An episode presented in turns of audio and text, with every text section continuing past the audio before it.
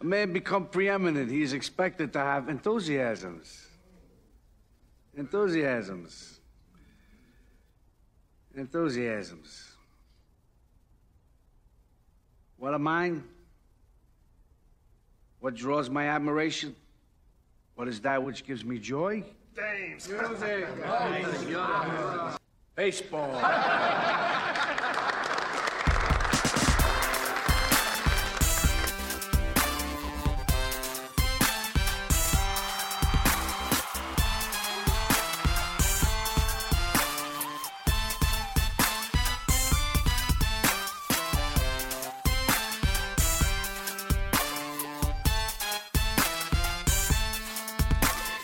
Alrighty, folks, welcome back to another episode of the Pull Hitter Podcast. This is Rob DiPietro, the Dead Pull Hitter, coming at you with another episode with my man Todd Whitestone reviewing the NFBC main event player movement and Fab.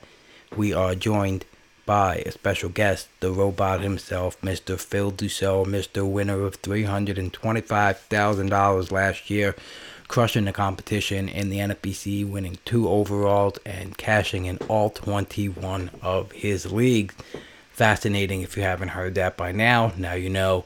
Um, we get into some in season management talk, fab talk. Um, we question Phil on some of the bigger name um, prospects that were just fabbed very highly for George Kirby, Alek Thomas. Um, just get his process on how he evaluates and projects going forward, and then how he bids accordingly. So, a lot of stuff packed in here. We had a lot of fun. We shit on the keep them honest bids and that they don't really mean anything. But you'll hear it's funny. We had a lot of fun. There's a lot of laughter packed in here, which is what you have to do when you're spending time with one another talking about fantasy baseball. So I hope everyone enjoys it. Alrighty, folks, welcome back to another episode of the Pull Hitter Podcast. I'm Rob DiPietro, the Dead Pull Hitter. I'm here with my weekly partner, Todd Whitestone, before we announce our special guest tonight and how he's doing. Todd, what's up? How are you? Not too bad, Rob. I'm uh, sorry that you're on the injured reserve list, but uh, hopefully we can pull through this one together. Yeah, yeah. I'm thankful you finally found a Zoom link um, after me sending five of them to you. I mean, you know, we got people waiting, you know, but oh, it's geez. all right. It's all good. It's all good. Okay. Um, okay. Yeah, so we have uh, the robot himself, Mr. Phil Dussault, on with us tonight to make fun of everyone's fab picks and our favorite thing to do during the week and um, just to talk general fantasy baseball. Phil, what's up? Welcome back to the pod. Um, welcome back on air. Good to see that you're doing well. What's up, man? Thanks for having me, Rob. Um, I'd rather if you call me Robo God from now on, though, instead of Robot.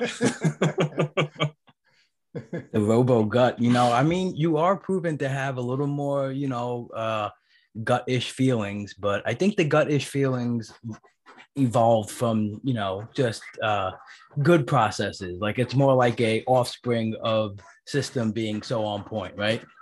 Yeah, I think so. And I think it's just working with with my formulas for so long. I know what what the weaknesses are.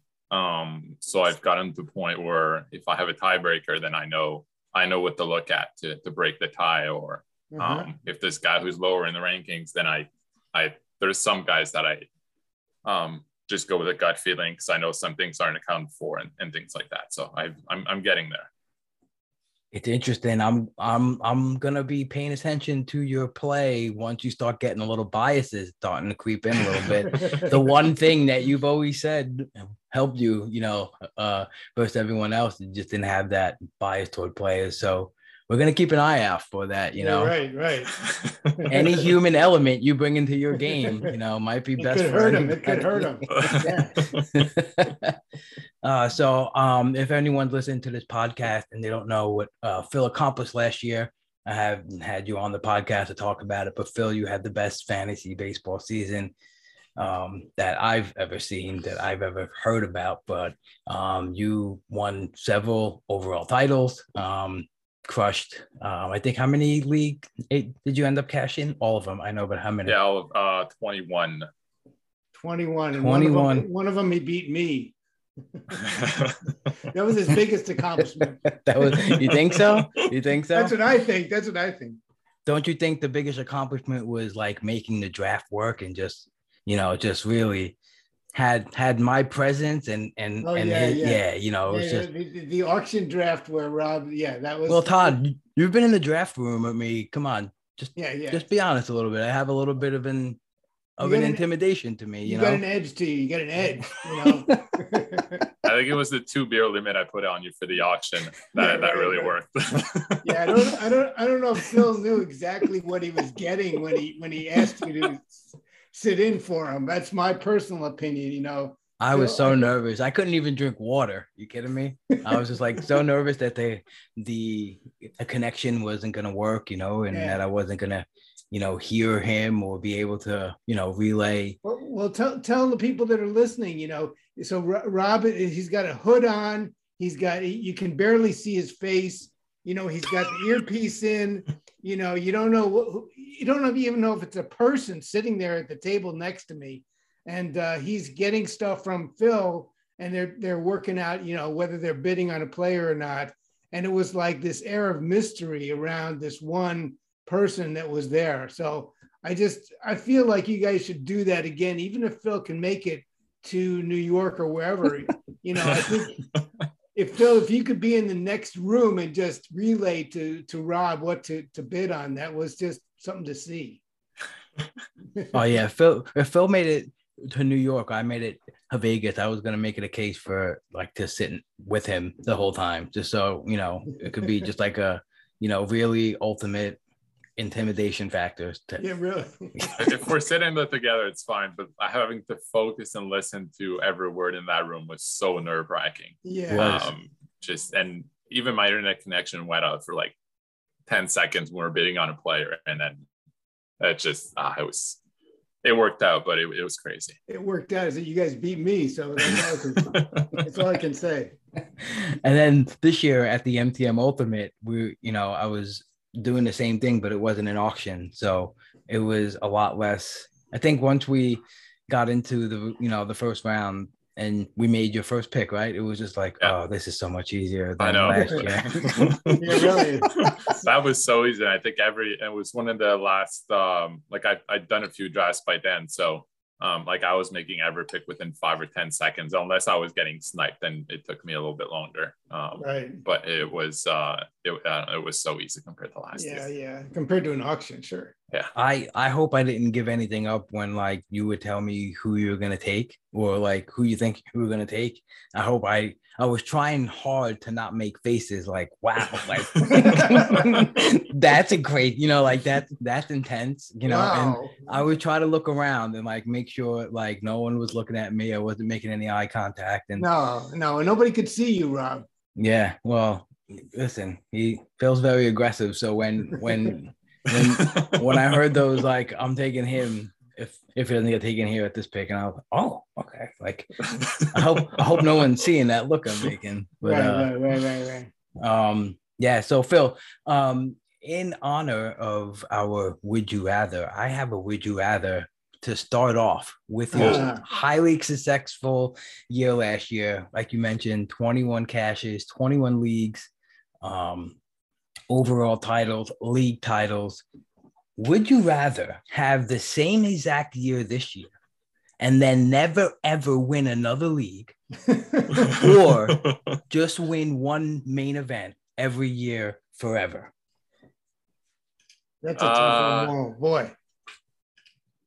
I think I'd rather just. Oh, oh, man. What- what- what because money- then you could have a splash like, wow, he I just did it again, but then fade and you might be like, I don't even like know. money wise, it'd pay more to, Right. to have another year like that. But Yeah, if I sure. if I forget that part in terms of having it being fun for a long time, I'd rather just win one main event every year and being being here for for a while and enjoying it.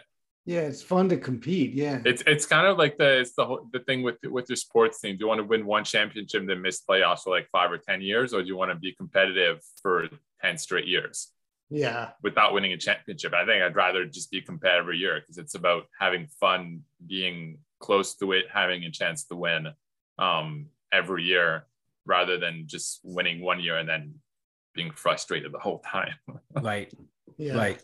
Yeah. So you'd get more enjoyment out of it. You'd get the ability to stay in and do something that you love to do versus, like you said, the, the, like the, you know, just another crazy amount and then boom but then but then it'd be like uh you know it'd almost be like a documentary like the guy who had the two the two best seasons ever and then never won Yeah. again you know It- it- Yeah, I don't. would I don't want to be that guy. yeah it would be on netflix you know be a when, 30 for- when the 30 robot turns human yeah yeah it would 30 be on for 30 30. So and so, yes.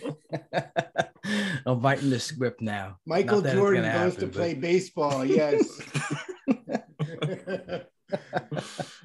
oh man. So Phil, um, you know, we just got some questions that we wanted to throw at you. Uh, I believe Todd wrote up some, you know, questions about your uh, main event teams so far this year, and you know, we'll just throw some other questions about you about you know basic statistics that are going right now, and then we'll get into after that we'll get into Todd's article and um, we'll talk about some fab. So, um, yeah, Todd, why don't you take it away? And um, Okay, yeah, I had a few for you, Phil. Uh, so the first one was I looked at your four main event teams, and there were seven players that you picked twice, and I assume that they those, these are at least in the top ten picks, top ten only, um, and I assume these players uh, look good on your you know your models or what, how you projected them. So I'm just going to read them off and um, and ask you for any sort of reaction or uh, that, that you really wanted these guys in the top 10 picks and were really targeting them, or they just fell to you and you thought they were reasonably good value. So they were uh, Dylan Cease, Kevin Gausman, Aroldis Chapman, Tommy Edman, Josh Bell, Willson Contreras, and Jan Moncada. So those are the seven. And any, you don't have to comment on all of them, but just anything that jumps out like, oh, I really was focusing my draft on getting these two or three guys out of the seven or whatever. Um, Cease and Gausman are the easy, easy ones. They're two of my favorite pitchers. And even in my diamond draft, which is my highest money league, I took them in the three, three, four turn, which was basically their min picks. Mhm. Um, Chapman, I didn't want two shares of it. It just worked out that way. I, probably, I think I got to a point where um, there was one closer left and he was there and I needed one. So I, I took him there, but um, Uh-huh. he's not a target and I don't really like him uh, for obvious reasons, but uh, it kind of just worked out that way. Uh, Moncada, I love. Edman, I love. Um, Bell, I like. Kind of just worked out that way. Contreras, another guy I love. So they they were all all pretty much big targets, other than than Chapman. Okay, so that you were you were looking for them at reasonable any reasonable cost. Okay. Yeah, yeah. a tie-in question that you um you said you did it in the diamond, which is your most expensive league, that you pushed up um Cease and Gausman to like three and four. Why why in that league? Um, just because it's it's the highest money in that league, I was reaching for every single guy I wanted. Um, Right, so were- you're- Playing playing your ranks more versus than playing the ADP, like just making ADP without Yeah. a window, like and it's just your rank versus everybody else's. Yeah, exactly. So, I mean, in the mains, I've got four mains, so I didn't want like my limit was two uh, for later picks. Then I was mixing it up, but I do I didn't want season three or four leagues. Same thing with Gausman because injuries can happen, whatever. So my, my max was two leagues for for those guys in the 1st Mhm. um, 10 Mhm. rounds. Um, but in the diamond, it was just about getting every single guy I want. Um, right, right. I, I basically went with the blank slate and just getting every single guy I wanted. Sure. Um, and then I had the ultimate after that, which is 5,000 instead of 10,000. Um, and that one I was trying to differentiate from uh, the diamond. I think the only guy I got in both, at least in the early pick, was Tommy Edman, uh, just because he was slipping late in draft season and he, it was too hard to pass him up. Mhm. I would totally agree with that. yeah, yeah. So what about now? Josh Bell has been pretty good. He's not been fantastic yet. Do you still think that he's going to, um, you know, really uh, pay off? Maybe get hot later in the season. I think he has, he's um, his batting average is really good, isn't it? Um, Yeah, I I thought it was didn't still look- in the I- three forties. Yeah, he's getting uh yeah, 333, four home runs. Um so Okay. yeah, but like he, he's we're gonna talk about a little bit later about the ball, but I think he's one of those guys, like all those like 20, 25 home run guys, I think they're the guys that are getting hit the most. at Okay. this point. Uh, so I think once once we get in, in June, July, August, um, I think that power is going to come up for, for a lot Oh, of those. Okay. And then the the last question on the seven for me would be on Moncada.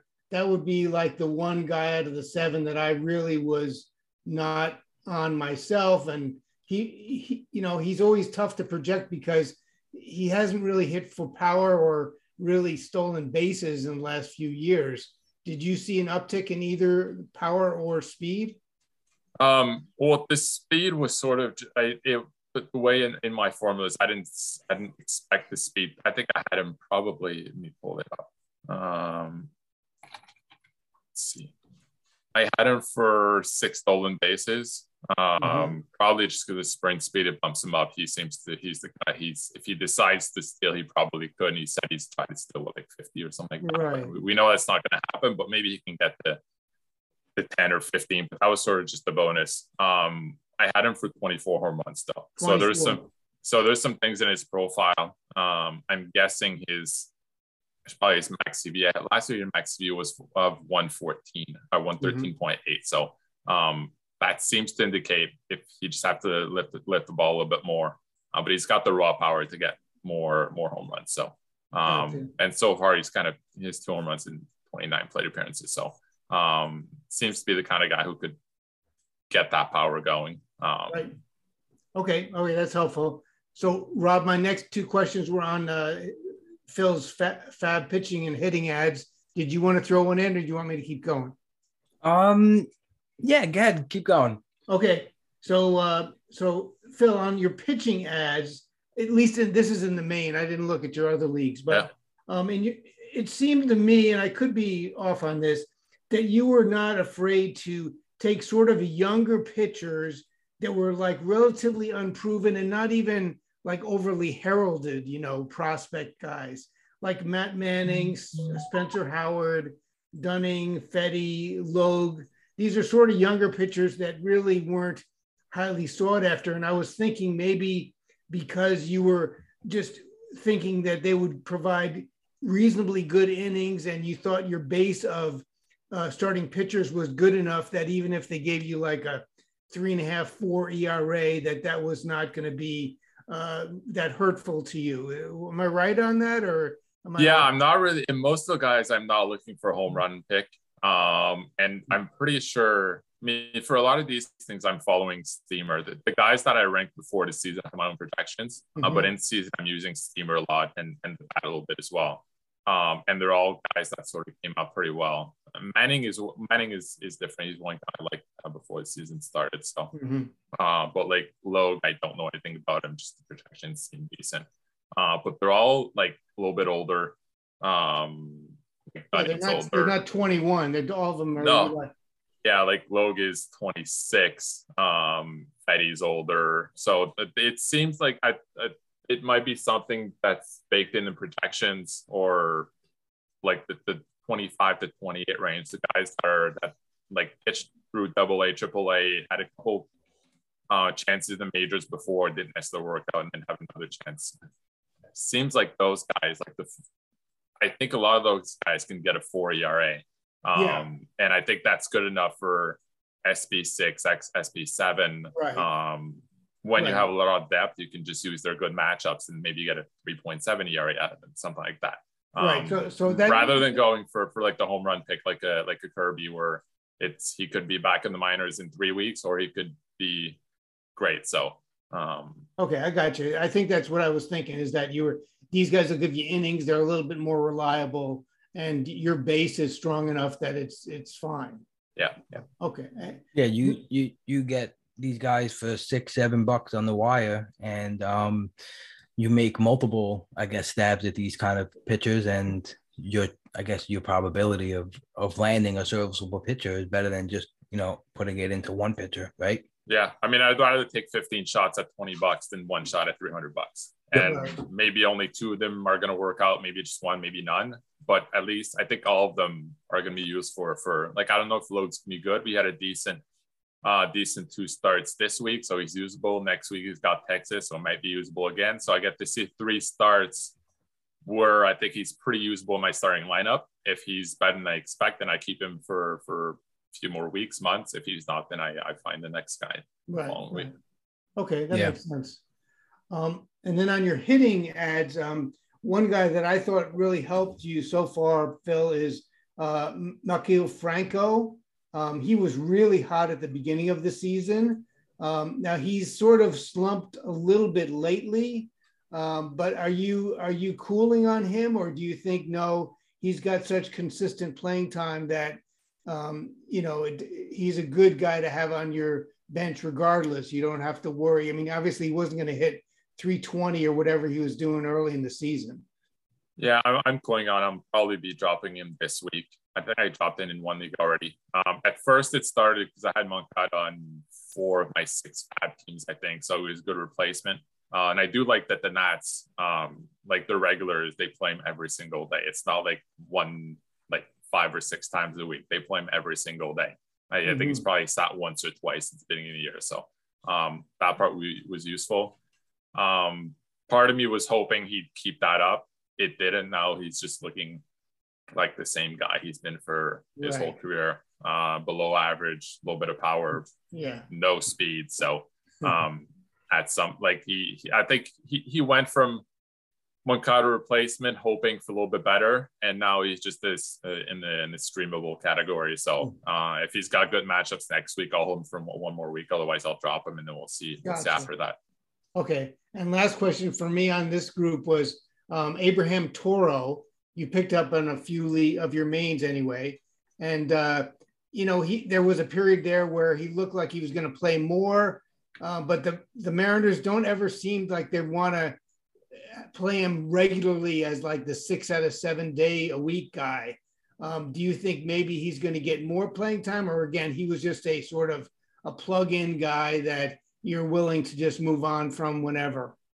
I picked him up because I liked him, and then at some point he was playing every day. Uh, I, I think the Mariners really like him, but now he's hitting like 156. Right. Um, and I think I saw something how he was. At, I think it was three days ago. He had like um 29 ground balls and zero hits out of them, and I think he got he got his first ground ball hit this weekend, something like that. So um, a lot of it is bad luck. But then last year he had he was really good for a stretch. Then he had that bad luck again, and with Houston, like it looked like bad luck again. So uh, maybe it's not bad luck, and he just there's something with his swing. Um, I still think skills are there, uh, but he, I don't know if they're going to get there this year. And now the, the Mariners, for some reason, want to play Mike Ford over him and Steven Souza. So Yeah. um, I, Yeah. the, um, I, he was, he was a tough guy to hold this Sunday.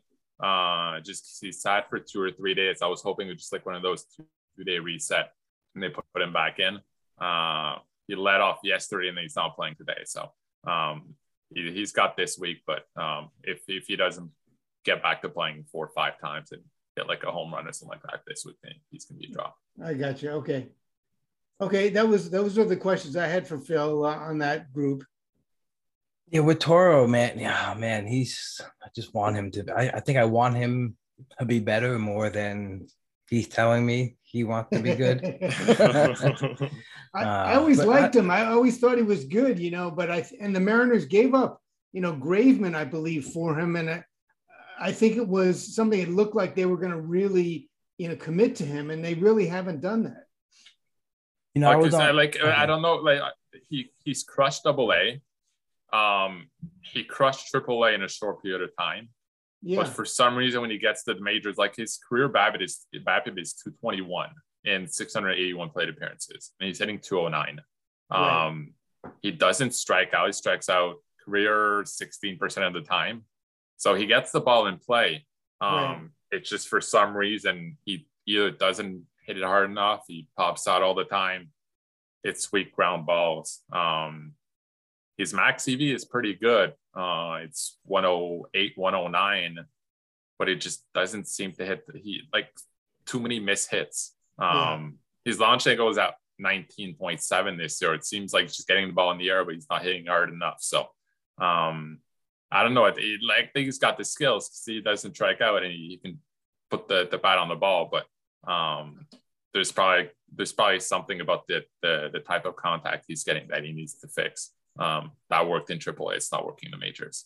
yeah, You know what he's he's um I was looking at um EV analytics and he upped his um two buckets of launch angle, one 23 to 34 degrees and one 38 and up. And the tw- the 23 to 34, he went from 19 to 22.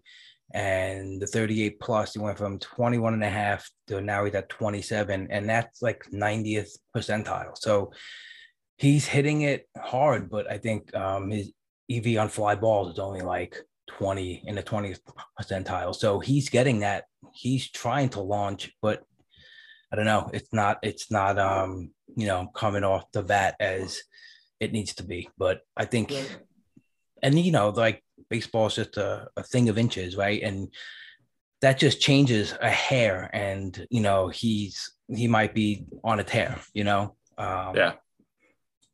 Yeah. I I think part of it like might be with the with I, I I know we keep talking about the ball, but he's the kind of guy who's um he Yeah. doesn't have the power. He it, like if he had like Stanton's power, he'd be hitting like 10, 15 home runs so far. Because he can Sure. get the ball in the air. Um, but he just doesn't have the power to get to get it out. So um I don't know. He's he's he, he's probably needs to be more of a line drive guy than than than a fly ball guy, but um, Yeah, and and and he it could be just that he his I don't know maybe uh they're pitching him differently and he just getting getting like a different angle on his loft, you know, from his swing. Um, but I uh I like how, how they're at least trying to you know shake him out by leading him off and doing things like that. I hope uh hope we can get it going. I I have in a good amount of my keeper leagues too and uh um you know dynasty, so I'm hoping he can get it going soon. Um, uh, Todd, I think you had one more, right? Nico Hoerner. I Oh think I'd yeah, I like wanted hear to ask some about Nico Hoerner. You had him a, a couple times, uh, Phil. You picked him up. Now he's injured, I believe, right now. So is I assume he's again just a streamable guy that you're happy to drop if he's hurt, or is this a guy that you really were more thinking of hanging on to? I actually held him. I know I noticed like pretty much everyone else dropped them, so I, I sort of second guessed myself. Um, but I, I I don't know. I like the skills. Um, Mhm. good average, low speed. Uh, probably can get to 10, 15 home runs.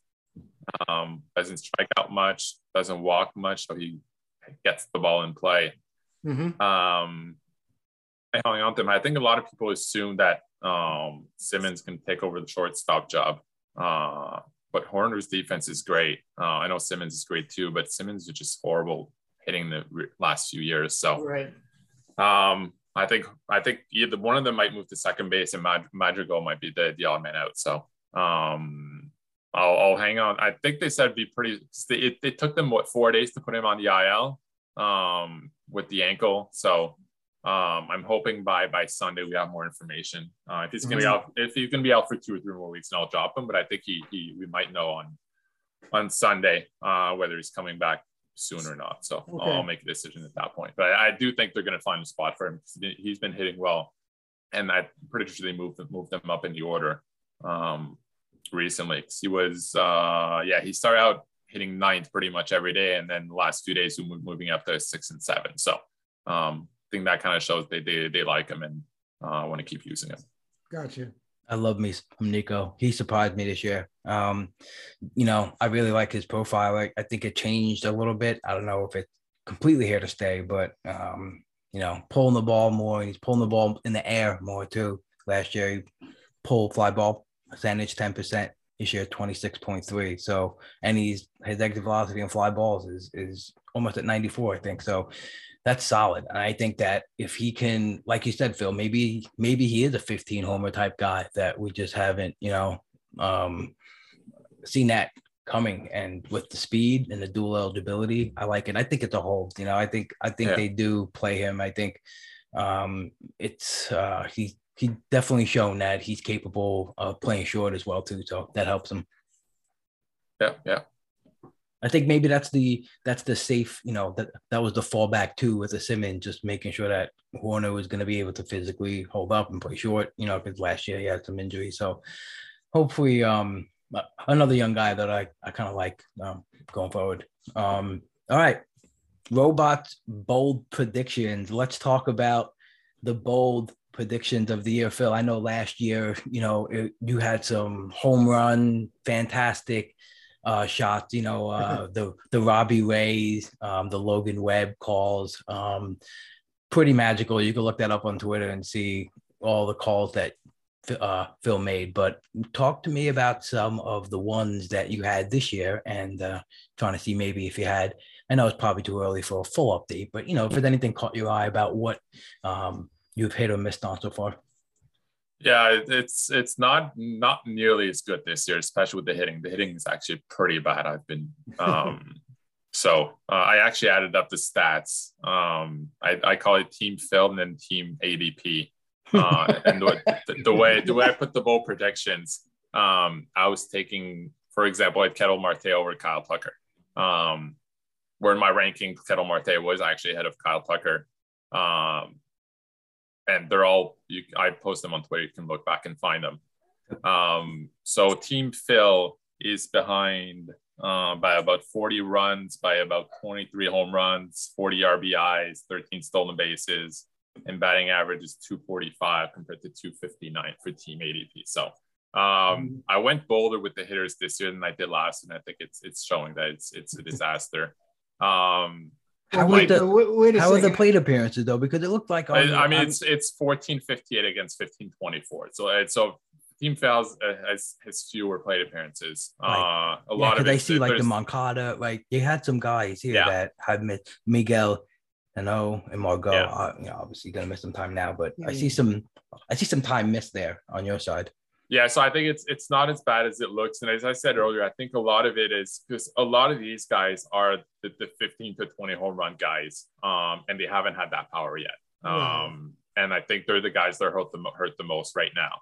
Uh, whereas a guy like Mookie Betts, Kyle Tucker, um, who else? Uh, Kyle Schwarber, um, they've got the power to get the ball out, um, yeah, yeah. E- even in, in, in, tougher conditions. So um, yeah, just, I do think to... that part's going to change a little bit. Um, so, but I, uh, but I do think part of it is um, my teams are still doing okay. So it's not reflecting in that. But um, one of the things is I I probably need to regress my my formulas a little bit more to to ADP. Whereas like the guys I have are going to end up beating their ADP, um, right. and the guys that I was fading might end might end up not being as valuable as their ADP but yeah. I I was just too bold in project in, in yeah. the in the well, I mean, so. let's set this up for the people listening, Phil. That you know, you're you're taking a guy that's way down the list in terms of ADP and saying they're going to outperform somebody that's up near the top.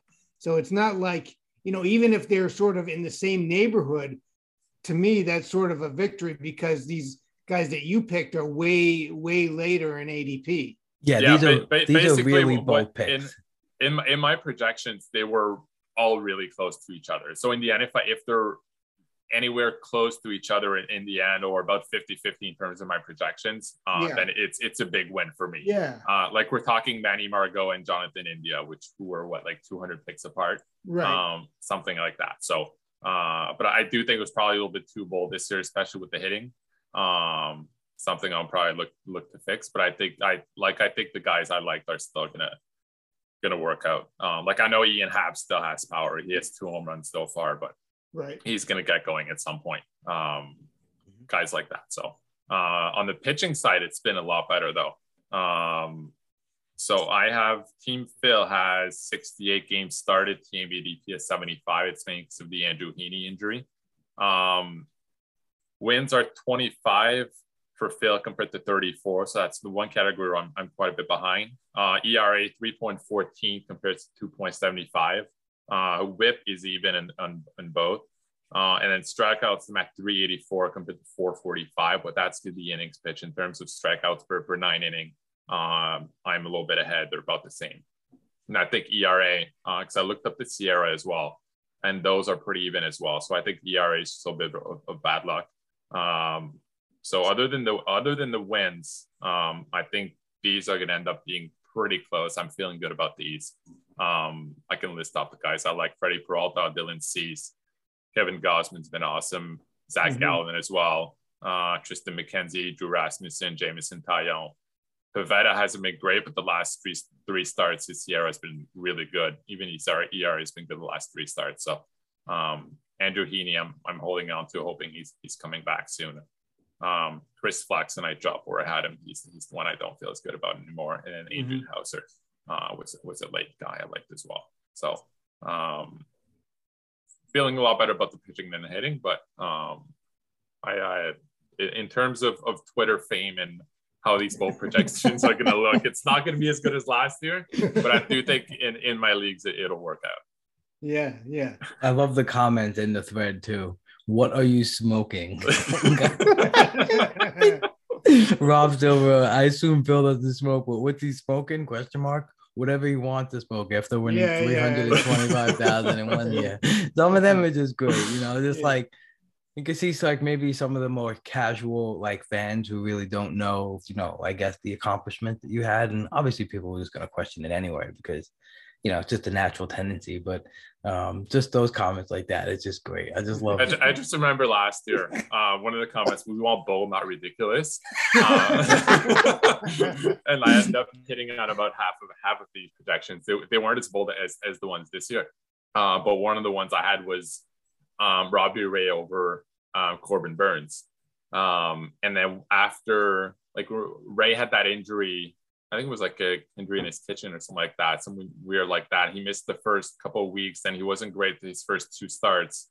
Uh, and then someone said like, like, how do you feel about this projection? And Burnes hadn't walked a guy in what was it like his first 30 innings, something crazy right. like yeah, that. first like 57 batting. Yeah, he was yeah. crazy. yeah.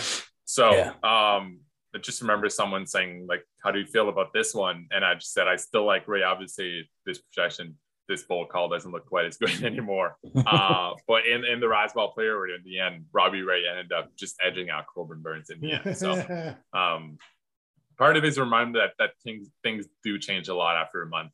Uh, so as as weird as as one of your picks or one of these projections might look after a month, um, things can still change a lot. Sure. Yep, they definitely can. Um, look at the too many standings every single day, but um, I do the same thing. I know it's so bad. It's so bad. It's like I literally Sunday when I just took a break from watching baseball, you know, did some house stuff, family stuff, and uh, got back to like just retweaking my FAAB bids and in like a span of an hour and a half, like my main event team tumbled and I was just like instantly in a bad mood. It's so bad. I had to pull myself away. I was like, don't do this. Don't ruin your night because yeah, really. you fell 20 spots in the overall standings. But it's just, you know, it's all good. I pulled myself out of it. I didn't do anything crazy, you know. Um, but um, Phil, w- what are some of the guys that you've um, that have seen the biggest change in value, either positive or negative, through um, your your system this year? Uh, let me pull up what I've written down. Um, I think the biggest mover uh, from the pitching perspective was Shane McClanahan. Uh, yeah, McClanahan and Eric Lauer. Um, two guys mm-hmm. have zero shares of. Um, I didn't see this coming at all. And if they do keep this up for the next four months, I'm going to spend way too much time in the offseason trying to figure out what I missed and what I need to adjust in my formulas. Um, that's usually my starting point. Like the, the guys I missed, I just dig deeper, see what what I missed there, and if I can make adjustments. Um, mm, Great point. That's that's wow. So like even when last year you were successful, like those are the guys that you really were like targeting, the ones you missed to see like if you can even make your system even better. Those yeah, I, I, mean, I'm, I'm always looking for new ideas to to adjust things. Um, like Vlad was one of those guys last year. I I I, just looked at at each number. I looked at like were there any signs before? I, I didn't find anything other than I mean there's prospect pedigree, um, launch angle thing, but uh, I already accounted for that. So I think I, I just built it as, as a myth and they're gonna happen. Uh, but like someone like Lauer with his strikeout rate way up, this year, uh, more than 4K per nine. Um, I'm just going to try to find his third sign. Was it his stuff? Was it velo and spring training? Uh, were there signs in the last month last year that he was changing something that could pay off this year? Um, mm-hmm, mm-hmm. I don't know. They're, they're all, I've, I've already spent way too much time in. looking, testing every stat. But when there's a guy you miss, it just gives you new ideas of, of things to things Sure. to find, things to look at. I think the Um, idea f- from Lauer might be to, you know, if you've tested all the, uh, you know, data points, it just may be like to look at the Brewers, right? I mean, Yeah. I mean, every single one guy makes such a sh- huge stride every year, you know, and it's just magnificent, like what they could do. You know, I, I I- it's just really impressive. They just, I don't know, they got a way of doing it right now. I think Lauer did show a little uh, something though last year. It wasn't just uh, spring training with him.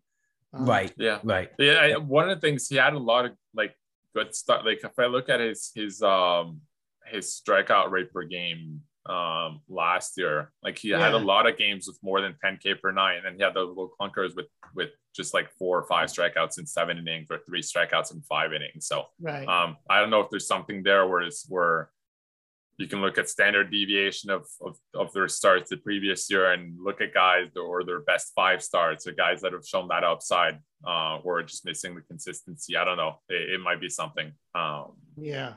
Yeah. it- but yeah, it's it, I'll I'll dig deep on guys like that. Mhm. Um, and from the hitter perspective, um, Tyler O'Neill is the big clunker. Um, who's usually for for hitters. I mean, I'll I need probably at least two three months of data before you can really judge someone's skills. Uh, but the problem is the Cardinals, the new manager, he doesn't seem to be very patient. So um, I think he's he's he's sat what like for the last eight games, something like that. Uh, if he doesn't start hitting in the next week, I think his playing time could be in trouble, and um, he's he's going to be tough to hold. Yeah. Yep. So he, he's he's probably the biggest job for for hitters um, that I and the one I'm really worried about right now. I only have Yeah. him in one league, but um, it's it's it's just he looks lost. Um, power isn't there, um, and Ollie Marmol just needed what like 20 plate appearances in spring to decide that Tommy Edman was now his ninth hitter. Um, so if the guy's striking out 30, 35% of the time and hitting sub 200, um, he's going to sit him for Albert Pujols, who's hitting well right now. So You, if you, it's funny because like you could, you know, take away what he did last year. This is kind of like what we saw from him before the big year. So can it just be, you know, obviously it could just be this little blip of old him before he, you know, gets back in. I mean, he showed last year that he, he definitely made some improvement. So I don't think they just disappear, you know, and like I said, like this is kind of the batter that we were cautioned against drafting him last year, you know. So could be just a little blip on, you know, but he has looked a little lost. I see him in the Met game, even in the hits that he got against Diaz um, in the ninth. He just looked, uh, he was jammed up. He was just all twisted. He just doesn't, you know. But he's got Uh, he's got five strikeouts today and six plate appearances so far. That's dynamite. So- That's dynamite. so, that's dynamite. M- Maybe he went too hard on the deadlifts in the offseason. Uh, Yeah, really. really. You know, because he's got to keep that beach bod for sure. Um, so, um, Phil, one thing I do uh, tend to do a lot of too much, um, overanalyze, like while I'm setting my lineup, and I, you know, always wonder in my head what I should factor in to making a lineup choice, like um, how a, a batter's doing in the last, you know, two weeks or the last month, or you know, how granular do you get um, if someone's not performing as you know he you you know as well as you would like or how they did previously um, and so i kind of let it influence my choices sometimes. Um, how do you approach that? Like when is a player quote unquote cold to you? Um, you know how much does it how much do you factor in you know anything that's going on this year into that choice? Or or is it just all like what they've shown historically? Um, for hitters, it takes a long time. Um, like it take like even when we have it, like it's been proven. Like for projecting the second half of the year, the projections are more accurate than the first half stats. Um, and it's been proven, and we it's just it's human nature when you see a guy who has 300 plate appearances and he's he's hitting 300 with 15 total home runs. You think he's a new player and he's going to change, but if if the projections say he's a 260 hitter with the 10 with 10 home runs, that's the more likely scenario. Mm-hmm. Um, so I think with hitters, you have to be a lot more patient. Uh, but but there is like a, a, a hot streak factor. Um, I, I factor in the last two weeks, uh, just because I do think guy guys can get get hot and cold. And I, I I've tested that, but whether it's a week, three weeks, a month, I don't know. I just tested two weeks and it seemed to make sense, so I use it. Um, mm-hmm. But um, I do think we get a little bit too we probably overreact too much to, recent performance. Um, and it, it, it, from a DFS perspective, it's probably different. And I, I've never been good at DFS, so that that's probably part of my my weakness. But I think when we when we put a guy in a lineup for for three or four days, um, timing the hot streaks and cold streaks is is really hard. So um, I, I think that's one of the reasons probably why I've had success where I'm a little more patient with my players. I, I do factor in, like I said, the last two weeks a little bit. Um, but uh, but if if I believe in a guy, um, I'll keep playing him. Um, no, someone like Ketel Marte was off the really oh, hot I was start. Just, I was just gonna at, say. And then at some point, say, he just yeah. gets going, and you don't want to miss that weekend. Um, right, right that's that's the this that's our thread. That's our text thread. Um, it's me going, when do I bench Ketel Marte in big capital letters? And then Phil's like, remember why you drafted him in 14 out of your 20 leagues? I'm like, yeah, you're right. you know, you always just need that little quick, you know, but I don't know. But yeah, he's the guy that's just stuck in my head right now about that because. Uh, but like, if, if he's playing three games against tough pitchers in a cold streak, then yeah, I'll, I'll bench him for those three games. Like he's yep. dropping in my rankings. Like he wasn't like when he was struggling for a whole month, he wasn't top 20 hitter anymore. Uh, but he might be, if I factor in the, the cold stretch, he might be down to, to 50th for 60th for the coming week. And if you add in the tough matchups, he might go down to 100. So there's right. scenarios where I'd bench him uh, right. but he's not an automatic bench because he's struggling. Yeah, um, right. That makes sense. Yeah. Yeah, like if he's got a three game set and one of the, he's going against Verlander in one game. Tyler then, O'Neill is up. Sorry, guys. Tyler O'Neill's up. Bases loaded, two outs, top of the fifth. Taijuan Walker's on pitch 88.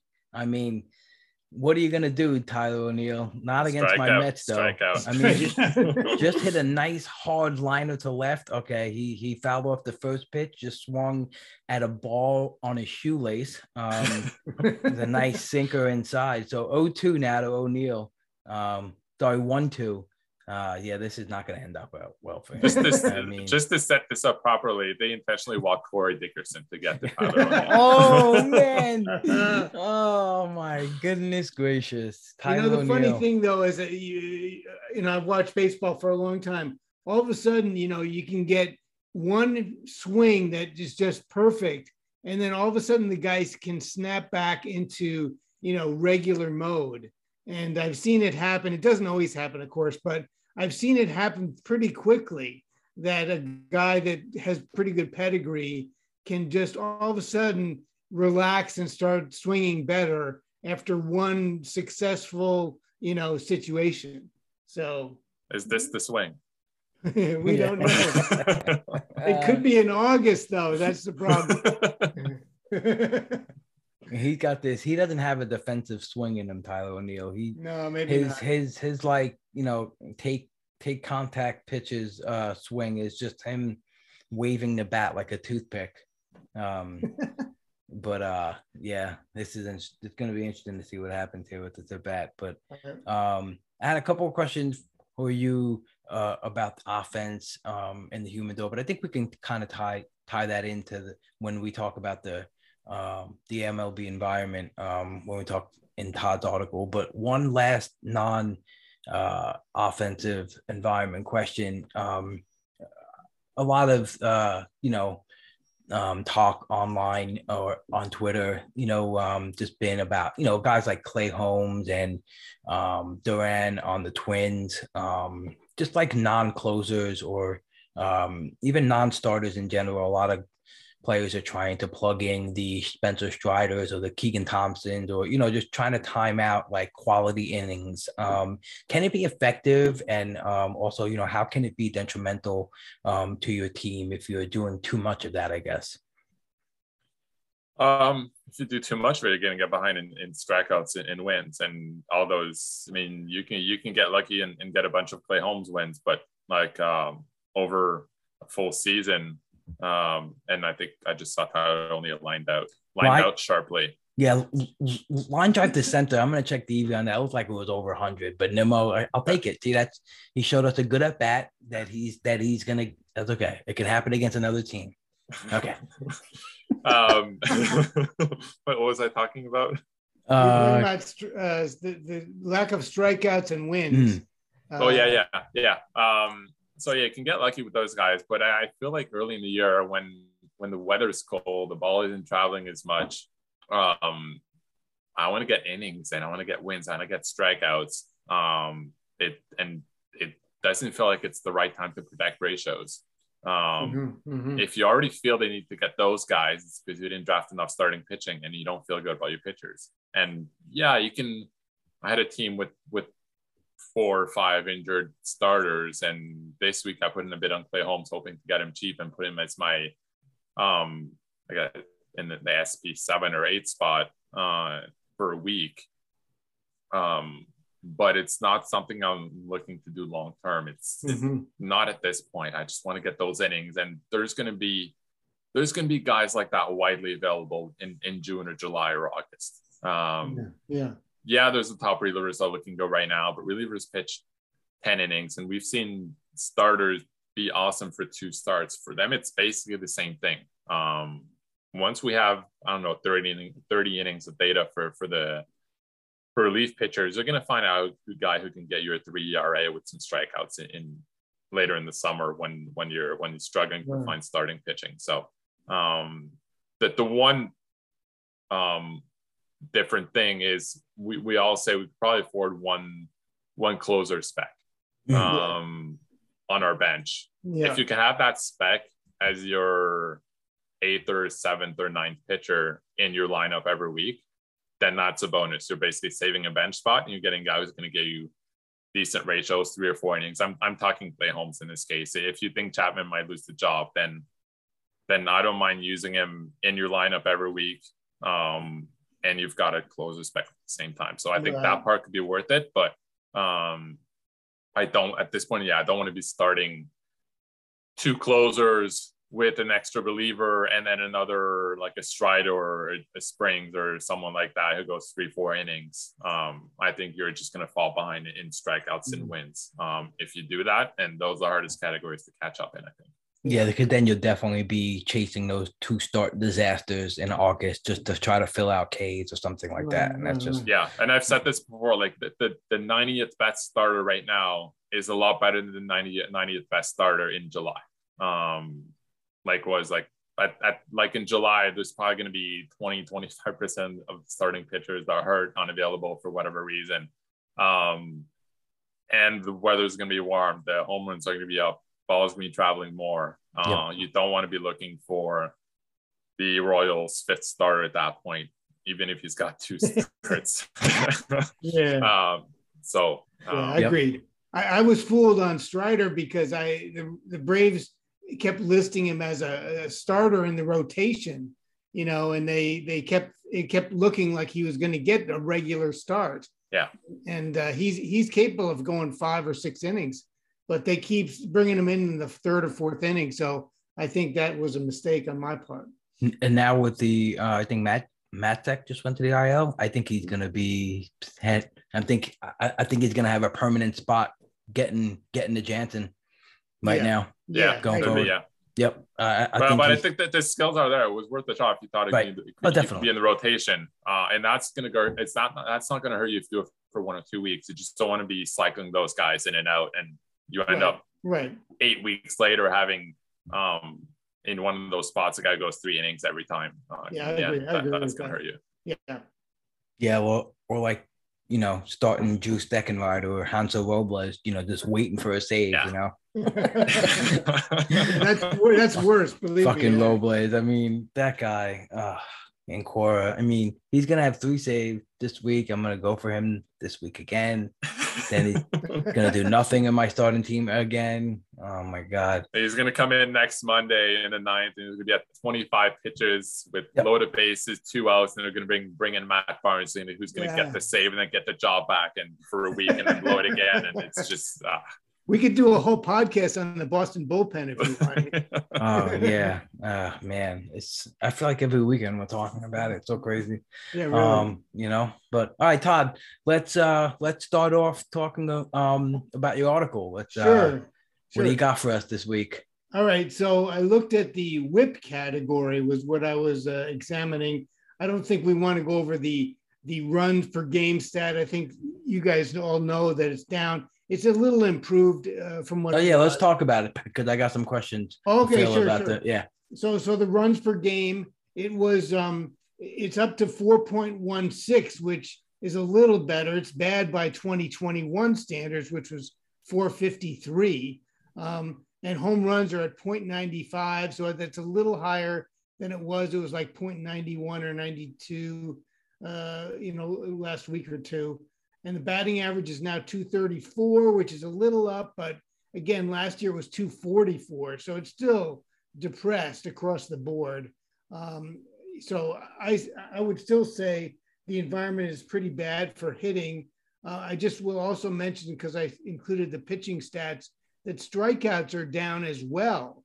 Uh, strikeouts and walks are down a little bit. So interestingly enough, uh, the ball is being put in play a little more, even though there's not as many home runs. So I thought found that interesting, and I feel like yeah, maybe things are going to improve, but I don't think they're going to get back to the 2021 hitting levels. That's my two cents. Um, I don't know if you guys may disagree with that.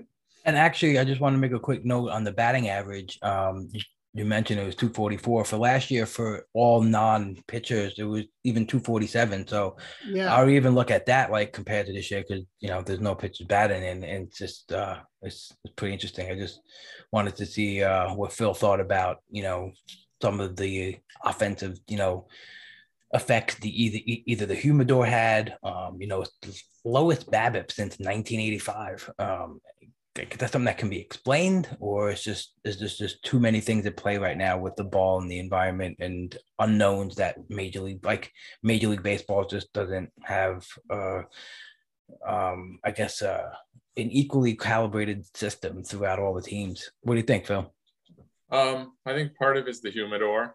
Um, it's dry, right? Like April and May are among the driest months, and then that's what the humidor does. And when it's it, that's what it did in in Arizona. It's it's dry, um, and then at the humidor it cuts down home runs. So I think part of it, um, I think with the humidor, I think the impact of weather, of the the weather warming up is going to be bigger than than it's been in the past. Um, I do think like MLB dead in the ball last year on purpose. Um, so I don't think we're going back to 2019, 2020, and 2021 levels. Um, when you throw in the slightly dead in ball, the humidor, I think I think their goal is probably like 2018. And I do think we're gonna get that. The lower BABIP, I think um probably a little bit of teams getting smarter with the shifts. Um, the other thing is we're seeing players haven't adjusted yet, so they're trying to hit home runs um, and not realizing that they can't get the ball out as easily as they did before. Uh, so I think that might change a little bit as well. Um, one of the things I've, I mean, one thing I find annoying is like whenever you're listening to a broadcast and or even on Twitter, if the if the ball is hit to the warning track, it's Yeah. always because of the ball. Like Yeah. like there, there were balls hit to the warning track before. Yeah, it's not that's uh, not always before that. this year. It- yeah we're so hyper focused on it right like Yeah, right. everything is a big deal now about know, ev- yeah. yeah yep But one of the things, like I, I, I don't believe any of the, the conspiracy theories. Um, I do think, I just think it's a lot harder than, than it is, um, to have a consistent ball. right Like, agree, like, like we're talking about, like, how the balls are stored in air conditioning. Um, now it's the humidors and just like they're hitting balls 390 90 feet and take away five feet from that and it can drop home runs by like I'm making up these numbers by five, five percent, something like Sure. that. Um, so um, I think there, there's a lot of it that's that. I don't think. I mean, MLB. I mean I'll give you that. The tr- transparency isn't there. Um, they're hiding things, but I don't think. Um, no. I, I I just think it's something that's really really complicated, and they're trying to fix it. And Yeah. they're trying to take take over. They bought Rawlings in 2018. Um, they added humidors in every park. They're working for consistency. They're working on a pre-tax baseball to, to fix the, the like the, the rub mudding, whatever it is. Uh, the mud, sorry, mud rubbing. Yeah. Um, Rud Rud mubbin. rud mudding, yeah. That's great. Oh, that is awesome. Um, That and should I, I do think one of the things they might do is if if if they're if they want to fix it, they can change the settings of the humidor. They might never tell us, but I think right now it's like 70 degrees, 50% humidity. They can change that. I'm pretty Yeah. sure they can change that pretty easily across all parks without telling us and the offense is going to go up. Yeah, sure. Um, so that's when, and uh, like one other thing, I look back for fun at um, home runs per nine innings in the 1980s. Um, I wasn't around, so I don't know how if people were talking about it, but it was like 0.73, 0.64, back up to 0.80, then a couple of years 0.79, 0.78, 0.86, 0.91, 1.07, then back down to 0.76. So I think it was from 80th to 89, home runs dropped by almost 30%. And like it, it had to be the ball or something, uh, or something changed back then. And, and I'm sure no one cared back then because they were just watching baseball. But now everyone's we're measuring exit velo, the drag, and as soon as Sure, something sure. changes, then we're going crazy. So um, sure. um, like we're all saying that. I mean, Rob Manfred has has a lot of. I mean, I'm not a fan, but we're blaming him for not being able to get a consistent ball. But it's been like that for a while. We just didn't know about it, and it, it was like that before with with other commissioners. And I think it's just a really really hard process. And I think they're working to fix it. And yeah, it, it kind of sucks right now, but I do think they're going to get figured out, whether it's this year or two, three years from now. I think they're working towards that. Right. I don't think they're organized enough to have a conspiracy about this, really. and just when you read some from some of the articles from Eno Sarris, and he, he contacted teams trying to ask around like how they were storing balls before, yeah, and right. some of them are just like in a random container in like some some some some, yeah. some closet, and then other teams had like Yeah, a some teams are taking they're take them out of the humidor right before the game, and some are like they're out six hours before the game, and so Yeah. I, I don't think they really know exactly what's going on. To be honest, That's so yeah, were- you can you can put in protocols. You can ask them to do this and that. But like even before, they were supposed to be stored in in air conditioned room at X temperature, but some teams weren't doing it for whatever reason. So um, I I I just think it's really complicated and trying to fix it, but it, Right. it can take a while. I wish it was quicker. I wish they were probably more transparent about it, but um, at least I I expect it to get fixed at some point. right? Okay. Yeah, I was listening to a podcast today, um, and uh, Meredith Wills was talking about the ball, and she mentioned that like sometimes uh, it- the way it's left on a shelf, or if it's just um, out on something and it's on a flat surface, kind of like just that one spot gets flat, you know. Yeah. And uh, then when it re-expands, it just does something on its life of its own, you know. And it's like we said, like you don't there's no uniformity in how they're handling it. It's just who knows. It's just really so many different things at play. Do you know? I just found out on that podcast too that the owner of the Padres also has an equity into Rawlings with Major League Baseball. Yeah, I didn't know that. Yeah, I didn't know No. that either. I thought that was really interesting. Um, I had no idea about that, but he does. I don't know how much. I think it's like 25%, perhaps. Um, very, very interesting for sure. Um, but yeah, ball's doing funny things. I think, you know, how how do we do you think Phil that people like make a mistake in trying to over correct? Um, like how do you adjust for things like that? Is there a way? Um, I mean, if if offense is going to stay down, um, the one difference it makes is that the mediocre starters are going to be able to go five innings and get wins instead of, of getting smacked around and coming out and, and after four and a third or something like that. So um, if offense is down, then starting pitchers go a, bit, a little bit longer and they can get wins. Um, so if you're trying to stream two star pitchers in, in June or July, um, if those guys can can give up two or three runs in five innings and qualify for the win, then they're usable.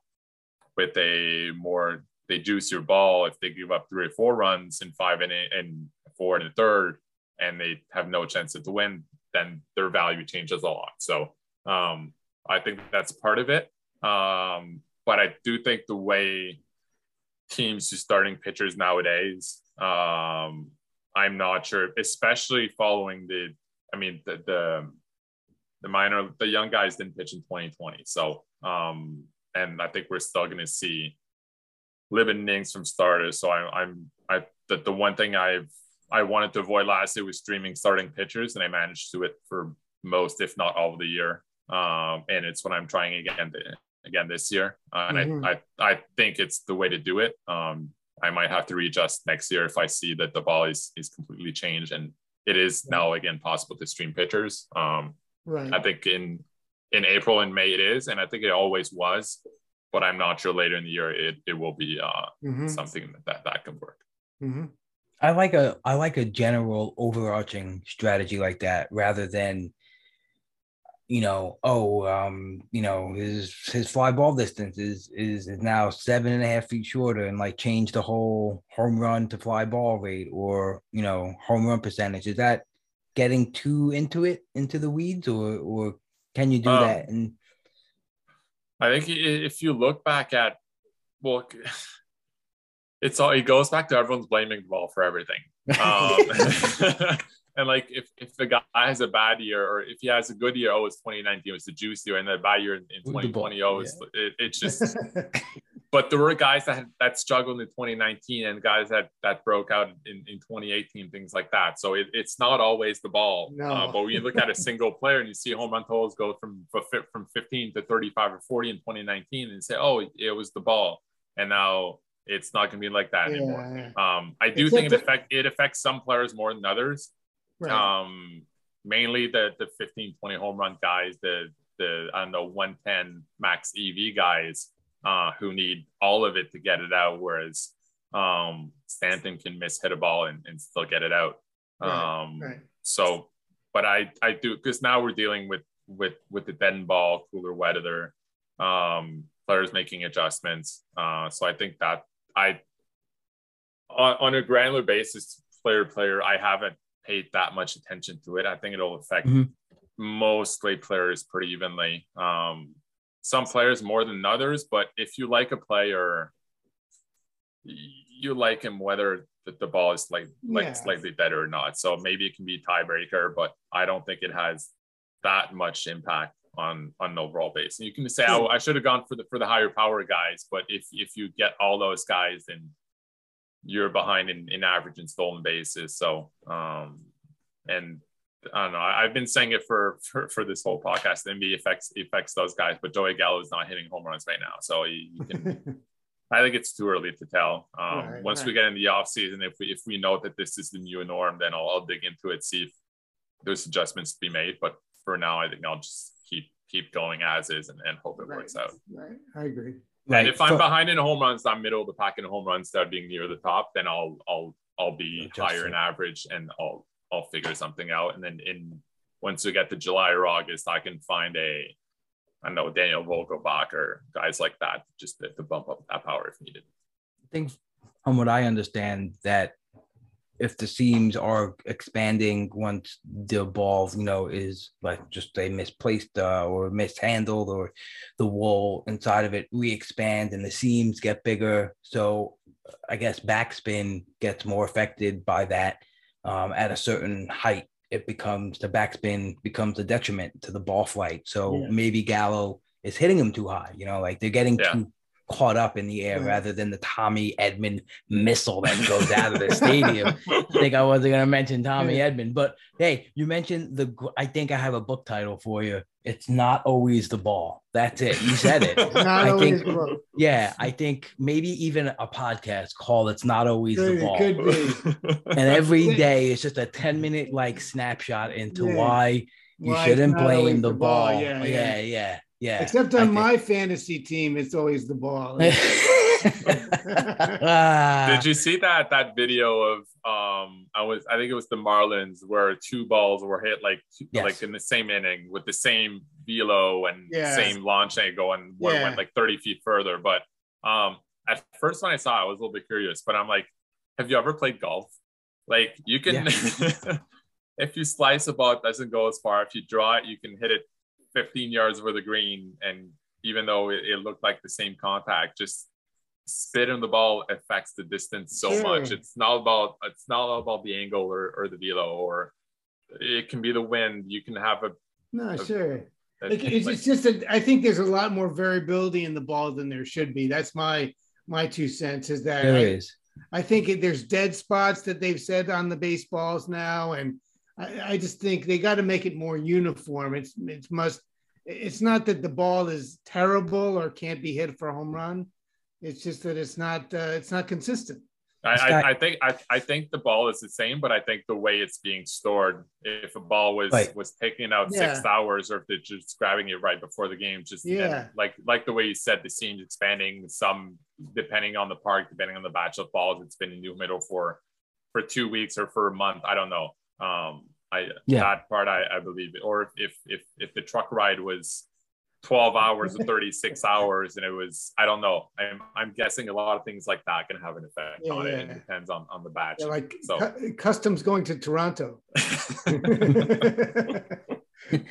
So the podcast I listened to was Bleacher Blum uh, with uh, or Bloom with Jeff Bloom. He was a former uh, um, Major League Baseball player, but um, you know Meredith Wills was saying that there there there had leftover balls from last year. You know, so who knows how long they Yeah. have been sitting mishandled, miss you know miss you know who knows. It's just there's so many there's so many things that could go into it and yeah um feel like, like what saying if you had some thing- balls that spent like like four weeks in the humidor last year and then they just took, them- took them out in the winter and they just put the put the back in this year or something like that i'm sure that can have a, a big impact on it as well Hundred Um, percent, hundred percent. And like you said, we're just everything is just getting hyper analyzed and hyper. You know, um, I think it was a guy from Driveline mentioned something like you were saying. He how in golf, uh, you know, he showed the the um the spin of the ball,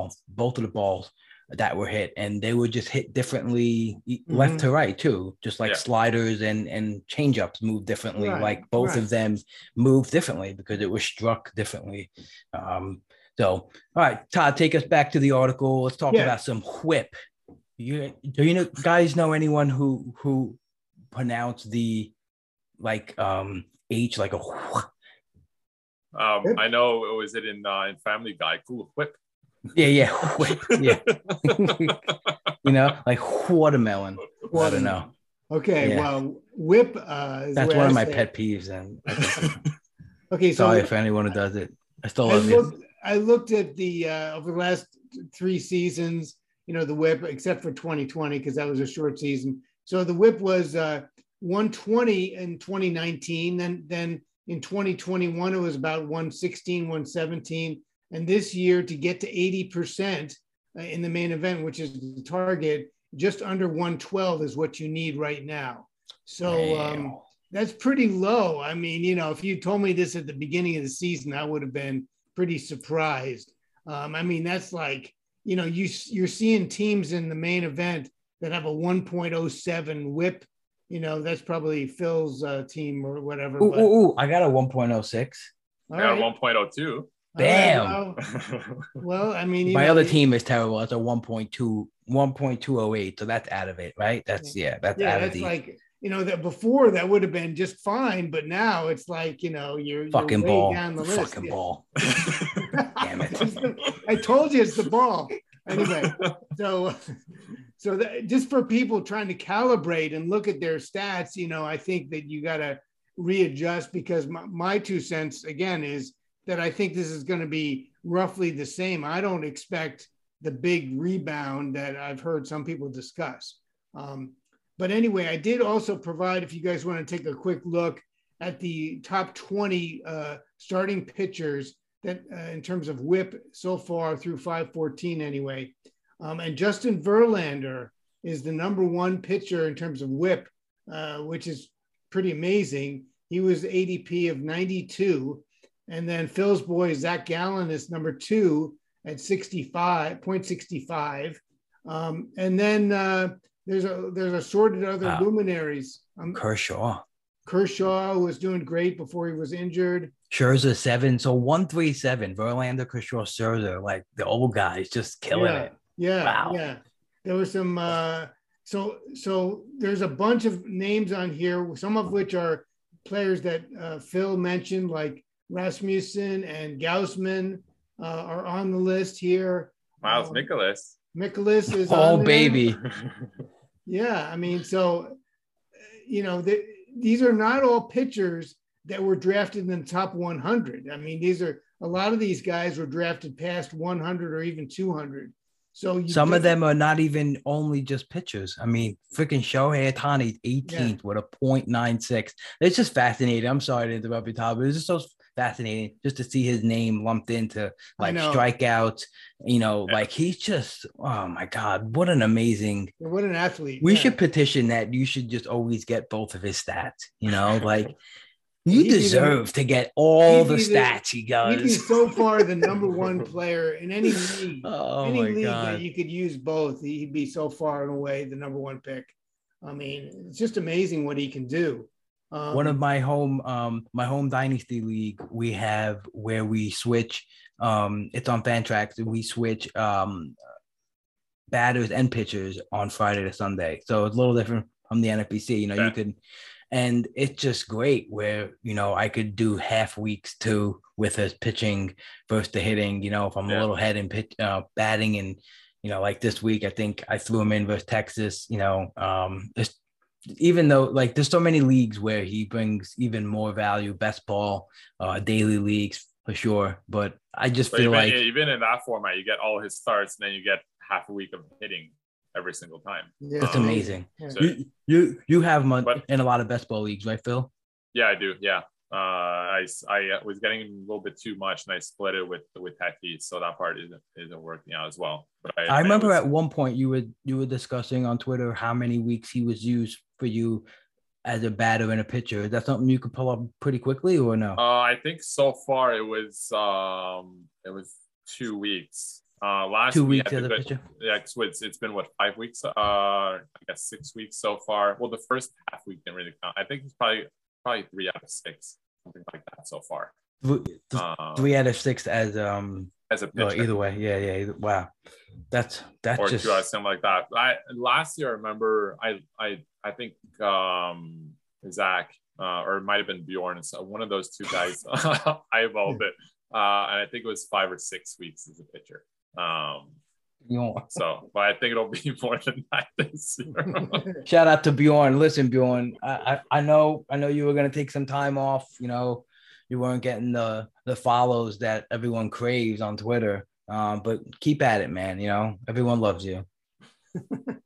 who um, is who? Sorry, who is Abel Lab? Does anyone want to take a crack? This guy knows it all. He knows my fucking birth certificate. what? Jesus Christ, this guy Abel Labs. I don't know. He does all this magical work on Twitter, He's showing, you know, if you draft with Phil and then you do a draft yeah, after yeah. you draft with Phil, that you draft exactly Phil's guys, stuff like that. I don't. It's just fascinating. anyway. There's probably not too many guys it could be because I, I mean, I, I'm pretty good with Excel and I don't have those skills to do it. So it's got to be someone with better Excel skills than I have. Um, and I think the guys that have those skills playing NFBC are pretty limited. Probably, uh, but but Probably. I don't know everyone, so we'd have to do some sort of Excel survey to figure out.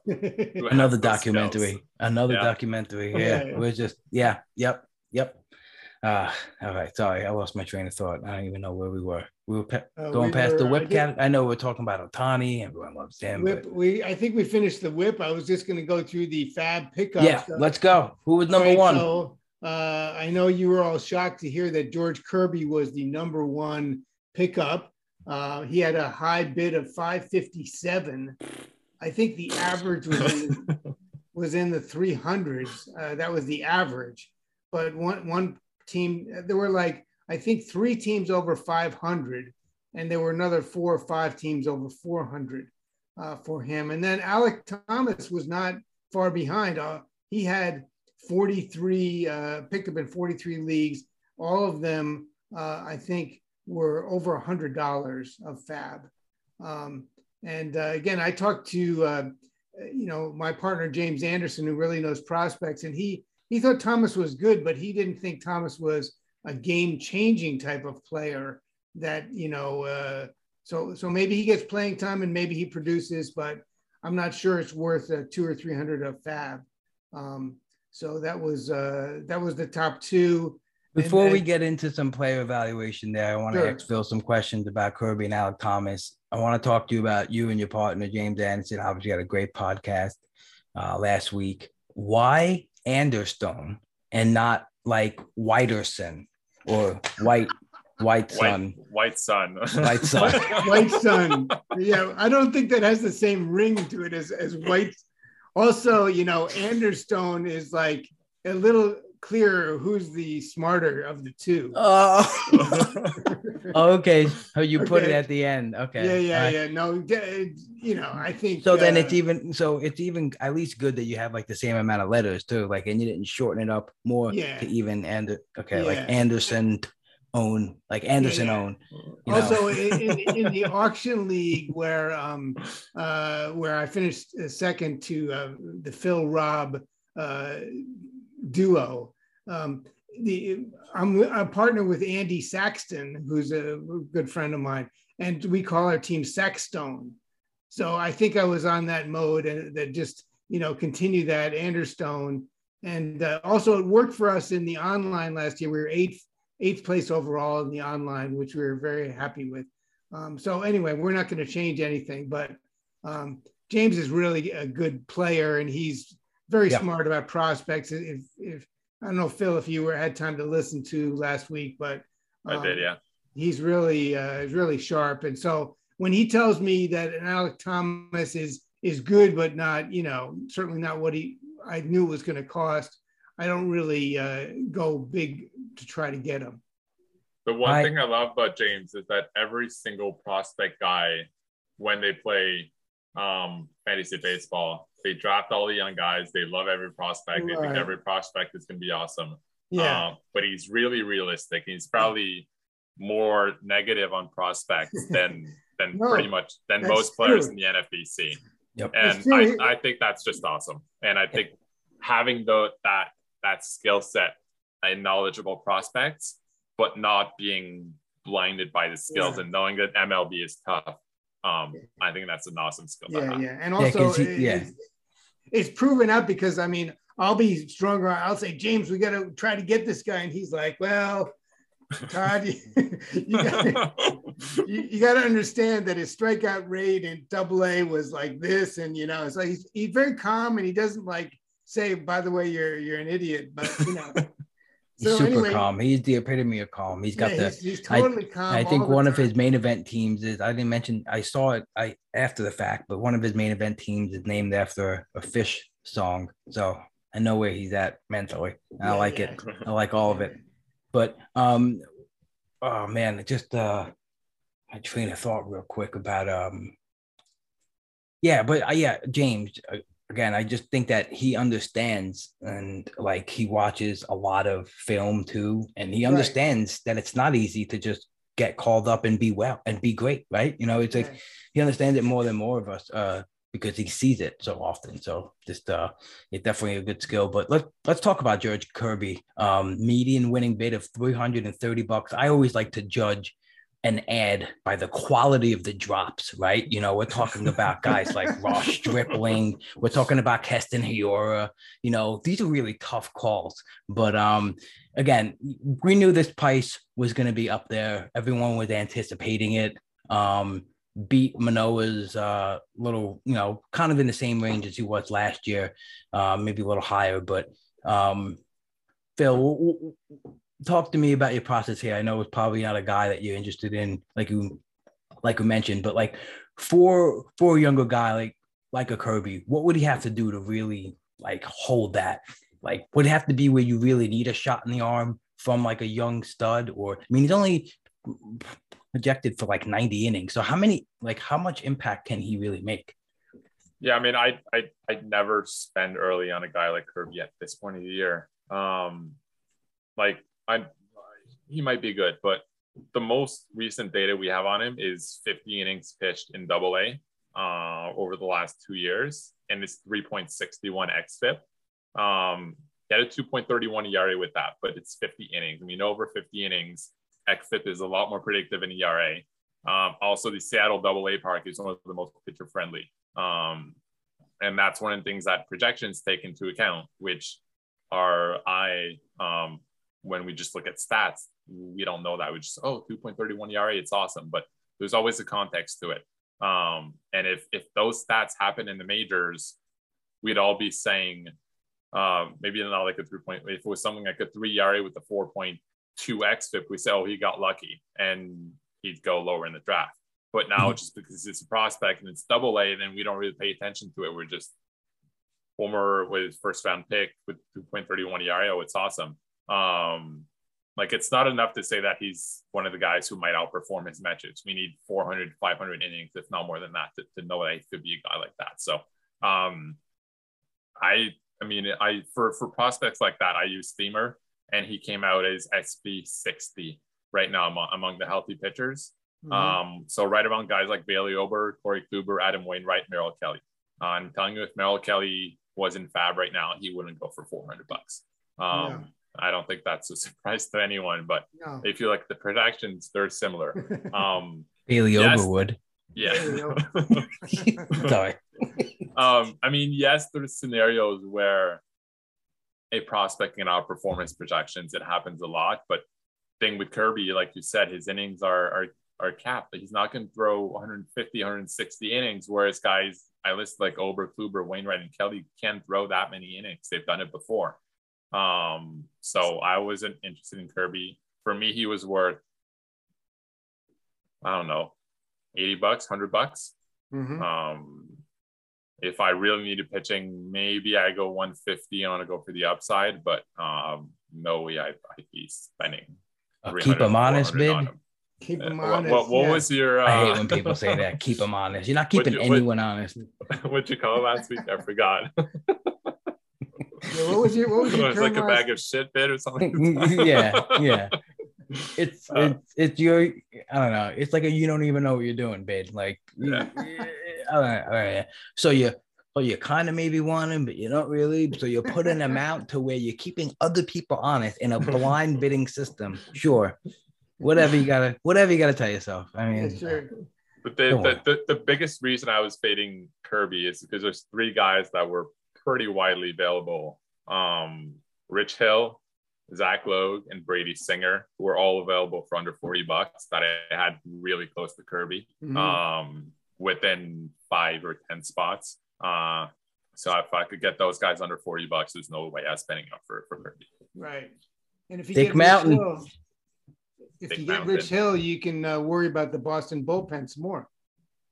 They're gonna get there. get there. once once Sale comes back, they're gonna put okay, okay. Whitlock in the pen. He's gonna two or three shutout innings every every couple you. of days okay. and, and, get this, Rich Hill some wins. I'm just making fun. This is the this is where the this is where RoboGut starts to um overtake system. Yeah. Yeah, right, right, It's when he's like, "Oh, the, the bullpen's great. Don't worry about it. Don't worry about it. It'll, it'll work. It's yeah. gonna work." Yeah. It's like uh, you guys are too young, but uh, w- way back in the 80s, uh, Whitey Herzog was the manager of the Kansas City Royals. Wait, we're too young or you're too old? Which one? I'm too old, yeah. and uh, and and he had he was the self-proclaimed genius. You know the way Joe Maddon is. At Mhm. one time, he was the genius. So uh, they went through a whole season, and they the Royals were playing horribly, horrible baseball. And after every ga- game or two, they would say to the reporters, uh, "Don't worry, Whitey will think of something." you know, they kept saying that all year, and they they were terrible all year. He never thought of anything, you know, because the team was just bad. But uh, I think that's what I feel about the Boston bullpen. Don't worry, they'll figure something out. Um, Phil, talk to me about Alek Thomas. What do you see from what did you see from his um, you know, uh, minor league profile, and was he a guy that you put a keep him honest? uh, yeah, I was probably I think in the 52 80 range. Um, projection, maybe a little less than that even. Um, so the projections had about like a 15 10 guy with hitting about 260, which sort of seems fair to me. Um, he's the kind of player who I think can be useful if he's leading off every day and playing, I don't know, 10 out of 11 games, something like that. Um, but now he's hitting eight or nine. He's a lefty, so as soon as he struggles, it can turn into a platoon. Uh, we know Carson Kelly's probably coming back in about three weeks, I believe. Uh, was an oblique, I think, with him. So what we've seen from Moncada, Jansen, it might be a four or five week thing. Um, so what happens when Kelly comes back? is Does Varsho go back to center field and then they move Thomas one of the corner outfield spots, but depends how the other guys are doing. Um, he's got options. So if if he's for me, it's um like the bid seems to indicate you're bidding on a guy that you can that you think can help you the full year. Um, whereas I think it might be a month or two. Um, and then I can get guys like that for 20 or 30 bucks in, in July. They're going to be as good as Thomas. Um, and they're going to get the same, if not more playing time. So um, I don't like paying the April or May premium on players because everyone has fab left and everyone thinks that every guy that comes up is the last that's going to be great. Um, Right, they're right. not. There's going to be a lot of guys available. Um, I feel good about the teams I drafted, good enough to stay competitive. Uh, so if I can just save my fab and then feast in, in June or July, um, that that's where I think I can get the same players for a lot cheaper. Yep. Totally makes sense. All right, who's next up on the list? Chase Silseth Still Seth. with uh, the filth theft, as Eno Savage says, with the filth theft. Um, that's that's yeah. Wow, what do we got here with Chase Silseth? He went for medium winning bid of 38 bucks, max 84, um, making another start Friday. Pretty Yeah. good his last his first start. Um, right. some he does good get. Oakland. He gets Oakland again, I think, which is a good start. So I did pick him up in a few leagues. oh, Uh, he was a little uh, cheaper than uh, Kirby, so I got him. I think he might be able to be okay. And and James was was was you know he was pretty good on him, so I I, I felt good about bidding for Silseth. you Was dropped it the Jordan was Lyles. it the um Was it what? How dare you drop Jordan Lyles? well, okay. was it the what that the James Anderson were yeah I'm okay with them Yeah. and then you didn't listen to him Yeah, he was- you know you, know it means he doesn't like the guy but he's he's too polite to say he doesn't like him humoring me. No, I can kind of figure him out. I said, I, I, I, in the first year, there was a couple times when he said, "Yeah, yeah, that's fine," and I was like, and then I later figured out that no, he wasn't really important.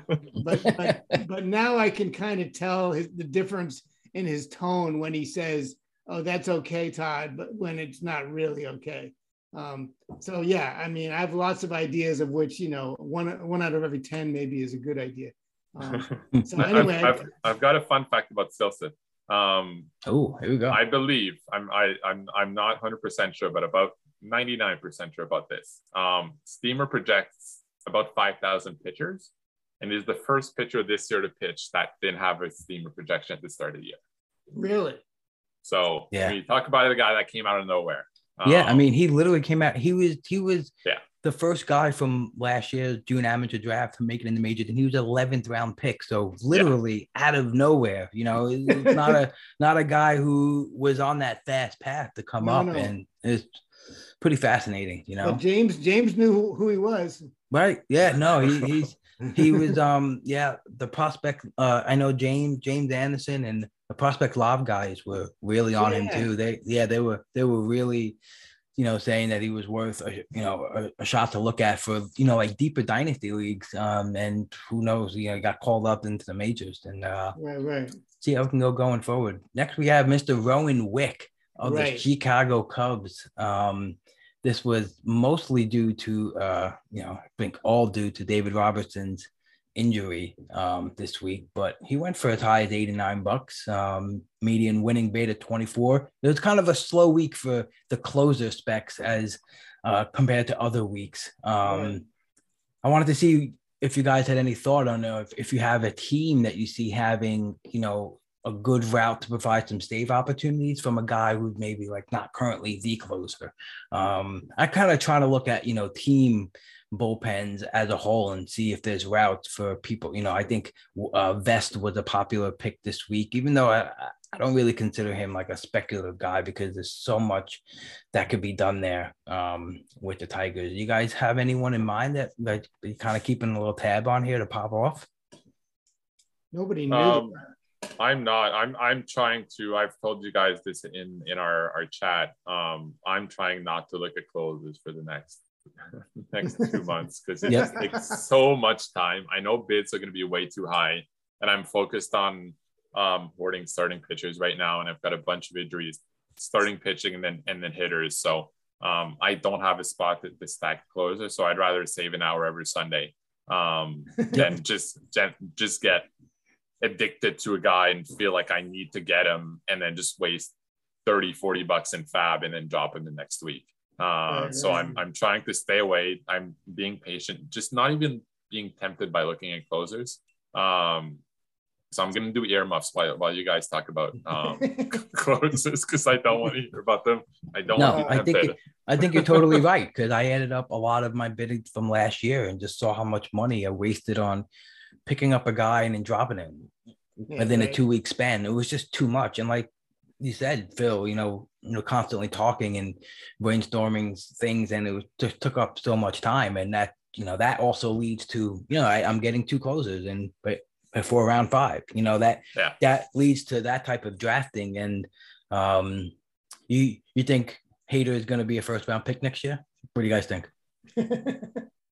I think he could be. Yeah. Could be, right? Yeah, I mean, he was close this year, but He I think close. he's yeah. Um, and I think he's taken step forward and separating himself from from Hendriks. I think Hendriks is going to figure it out, but um, I think there's no doubt right now that Hader's the top closer. So um, right. I think he could be, yeah. Especially in in DCs, I think he, he, he could be. Yeah, there's some leagues where um, I I didn't you know do uh, in, in fab leagues, um, and online championships, or even the main where I just uh, didn't do two closers up top, but you know tried to do one and then like one Lou Trivino type, which didn't work out. But on those teams where I did that, I'm just like, why? Why did I do this? You know. Just- uh, I guess Joe Barlow would have been the good mid-range option Sure. right now. That you Yeah. know he he he was uh yeah, he would have been a good guy to. But even then, he was going what around pick one 170, 180. I mean, Yeah. there's still a lot of good players in that Right. spot, and if you miss, if you miss on him, it's it's it's a zero. Um, and for for a while, like later in the mains, we figured he'd be a closer, but um, like a lot of draft season, we were sure they were going to bring in someone like Kenley Jansen or um, maybe even trade for Kimbrel. We thought someone else was going there, and Right, right. even early in the season, we're saying, ah, Barlow's not really our closer. We don't want to put him in that spot.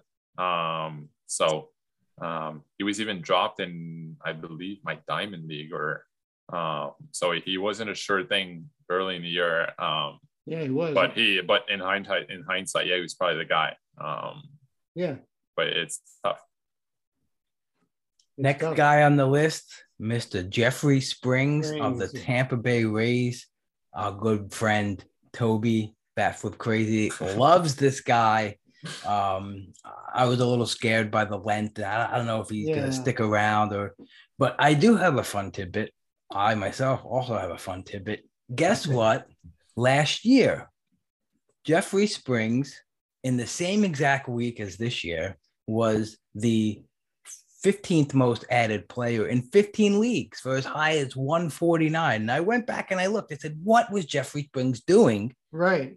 To I'm gonna- demand this? wild guess. He had one save. One save. He had one save that Yeah, yeah. boom.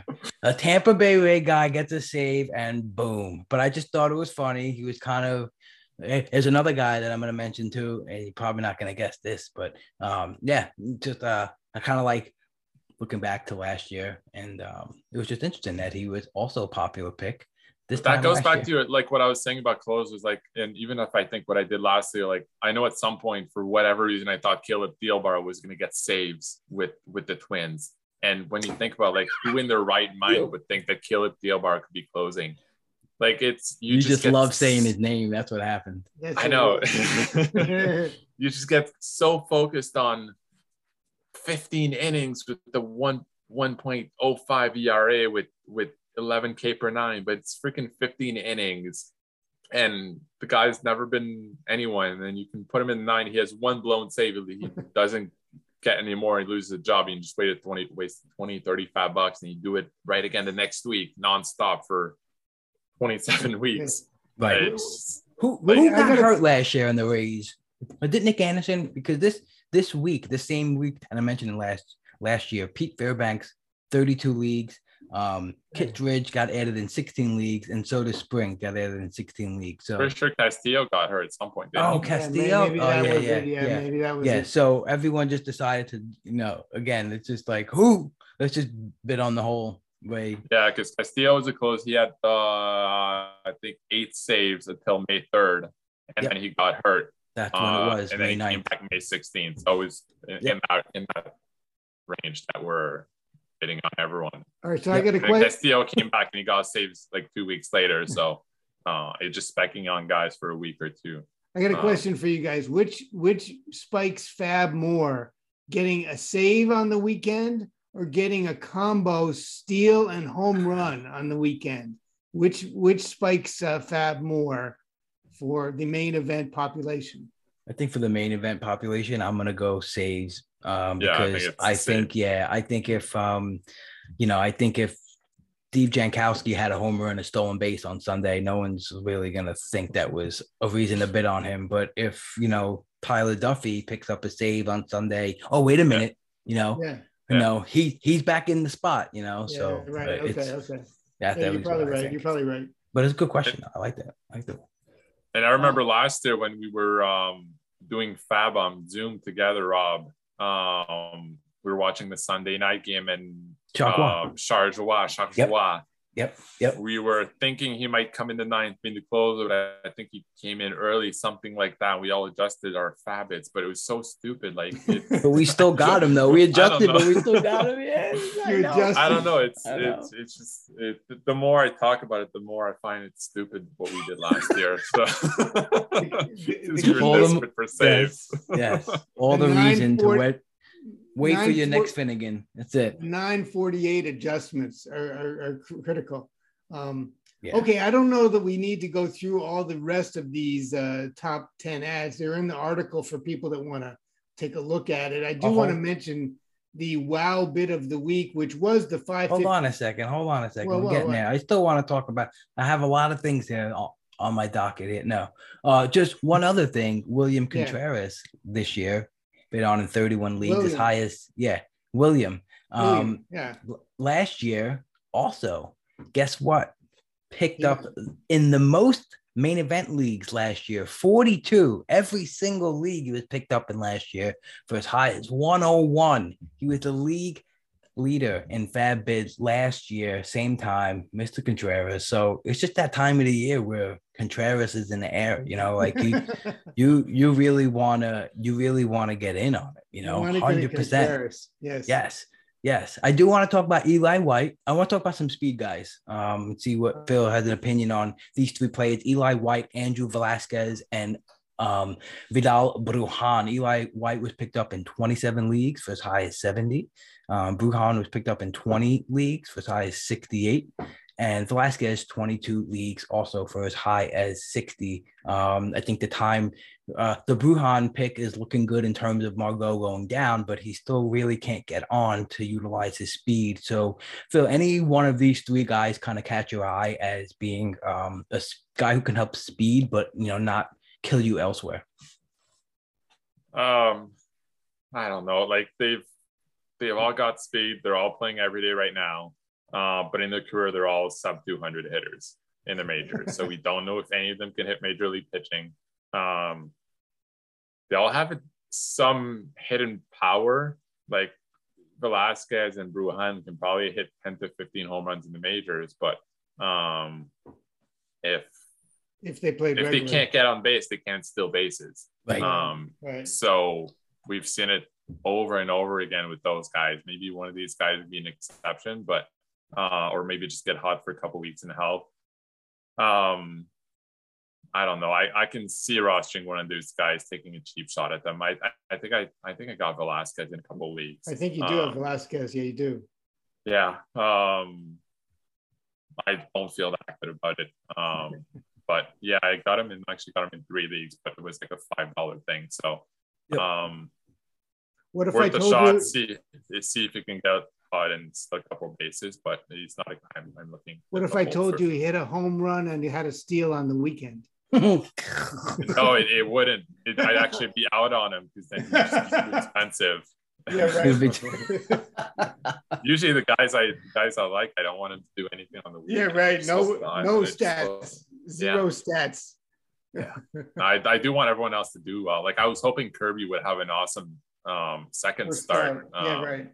He probably would have gone even even more expensive um, if, if the fab had been between his, his first and second start. Right, right. Um, but yeah, I, I, I don't know, like cheap shots, but I'm never going to spend 30 bucks on a guy like that. Um, right. Just because I, I don't, I'm pretty, I, I doubt they can hit major league pitching consistently and get on base enough to, to steal okay. those bases. Okay. One guy I um, that was available in my league, and I didn't know how to kind of fab on him. Um, who's Wil Myers? Um, was available, and I took a shot. At first, I had it in like high 90s. Then I put it to like low 80s, and then I adjusted it to like 52, and then 67, whatever it was. I ended up not getting him. I uh, I lost out uh, 67 to 54. I ended up on 54, uh, mostly because I kind of had outfield like everyday played in outfield. I just didn't know how to value. Like um, I still kind of like his ability to you know grab some steals. Um, I don't know, play every day. I kind of need him. Um, so I don't know. What do you guys think about Wil Myers? You think he he could still be kind of an effective threat? You know, not you know the prospect Wil Myers, but a good blend of power and speed. And I don't know. Do you think I should want it a little higher for him? Um, I think the first reason why you dropped that did from 90 to, to 60 was because I told you, what are you doing, Rob? what are you doing? um, I, I'm not a Wil Myers guy. I, I think I, I might have liked him last year, um, but I was off of him this year. And for me, like right now, even if I give him about 600 plate appearances, he falls right around replacement value. So um, yeah. he he's in he's in the, in the streamer range for me. Where if, if he's playing every day and he's got good matchups, got a weekend cores, I'll I'd put a few bucks on him, but um, yeah. not really. I want to hold. Um, strikeout rates way too high. Power is not good enough. Um, a little bit of speed, but um, yeah, I think the good news is I think he's gonna. They want him to play. They're gonna plug him right back in. But the bad news is I don't think he's gonna continue to perform well enough that he's gonna hold the role of full time at least. So I, I would say you don't want to bid a lot of money on on him and expect a rebound. I mean, they've been trying to trade him for, for four years, I think. Yeah. Um, like every every winter, he's in trade rumors because that was a horrible um, deal they signed him to. Um, after a horrible trade. So, um, yeah, I, uh, I'm I'm not a Wil Myers guy this year, but One I think he other, did the right thing. Okay, thank you. Okay, all right. Hopefully, we'll see what happens. One other quick um before we get to century bid, Brandon Donovan. Um, I just thought it was funny that one specific person um bid on him uh, five times, um, six, six times, but five, four out of the six drops was Jonathan Villar. I think it's interesting all across Huh. the board. Same ads, same drops. Oh yeah. Um, Huh. Interesting to see stuff like that. Just get But, uh, tired of Villar, I guess. But you're starting to play every day. Mhm. Yeah. While Madrigal is on the IL and Hoerner as well. So um Yeah. I don't know if that's gonna last. So whenever I I, I was um Twitter searching um Hoerner's name to see when he'd come back and if and I just came found like a bunch of Cubs tweets where people were saying like get Villar out of there and Andrew Hoerner is playing every day and so I think people are hating Villar's defense. Um Right. so uh, I think as soon as Hoerner comes back, uh, I think he's going to move to second base, or Simmons going to move to second base, and then Villar is going to be more of a bench guy. Yeah. Yeah. Okay. All you right, Todd. cent- yeah. So what do you got here? So, um, Century. Century bids. Wait, can I talk about one more guy? Yeah, Sure, go ahead, sure, please. sure. Yeah, talk about anyone you want on this list. Uh, who got picked Brady up this week. Singer, seven innings, shutout, uh, nine strikeouts, no walks against the White Sox. Wow. Guess who started him this week? I did. Bam. Me too. You guys so he, smart. he's one of the guys I thought uh, I actually picked him up the week before in a couple leagues. Yeah, I think I was a Oh, week yeah. early on him. Um, he's a guy I loved in draft season. It's going around round 20 in the mains. Um, and then he was later uh, when they said he was he was in the rotation, his ADP slipped. But, um, round 20 guy that I knew was coming back within a week or two uh, for 15, 20 bucks. Um, I like his first starts. Hopefully, hopefully he can keep this up. I love it. I'm so happy to see that. So solid. The same thing. I scooped him up a couple weeks ago to tell them, love it, love it. Think he could definitely improve from what he showed last year. Still young arm, like top pick. So uh, I'm, I'm pretty Yeah, excited. Nah, I read like even last year. Um, what I think he let me just pull this up quickly. Um, he had a uh two years ago 4.05 xFIP last year 4.11 um a little bit unlucky with with with BABIP like BABIP of 350 last year um and then I was reading reports that he was really working on his changeup in the in the minors, and it looked like it was really working in in his uh his couple starts in AAA. Um, so I think he's. I mean, even if he's just the 4.1, 4.2 ERA guy that we've seen the last two years, um, I think he's a solid pickup. A four more for round first round pick. Um, improving the changeup, using it more. Um, I think he could be um one of those. I, I love those starting pitchers are like 25 to 27 years old in their second or third season. The, the Lucas Giolito types that Yep. broke out out of nowhere. Just you know they have the skills, but pitching in the majors is hard, and you can't get around with just the stuff that you had that worked um, all their life, and they're figuring out what what major league hitters can can hit. Um, I think it takes a couple of years, and maybe Singer is one of those guys. Maybe he's not, but for 20 bucks, I'm willing to take that shot and Sure, sure, hope it works out. sure. That's a Yep. good one. That's a good one. Absolutely. And I, I I know that he they said um when it's when they talk about like the rise per se on four seamers, he has um like one of the more better rises for a sinker, which is is pretty different. And he's able to utilize that for, you know, like in not getting as much drop as expected from a sinker. Um and you know, he gets a pretty good amount of whiffs on that pitch, um, more than normal. So um, yeah, I I like it. I like his profile going forward. He's And only 43% owned in main event. So go get him, get- guys. get- go get him for get next him, week. go Spend next at week, least 300 bucks on him, especially if, you, if you're It's, you if you're to in one of the leagues where I don't have him yet. Um, I Go can't wait big to or- see shares. I go can't wait big to or see go this. home. Go big. Who's got more of an effect on Fab? Seven innings and nine Ks or Phil? I've already got him in two mains and a diamond in the ultimate. Two other mains where I don't have him. My pitching is really, really strong already. So uh, don't expect me to bid on him, but go So out and get him. 300 Spend, spend all your okay. fab money. At Yeah, least 300. 300. Yeah. Got to do it. Got to do it.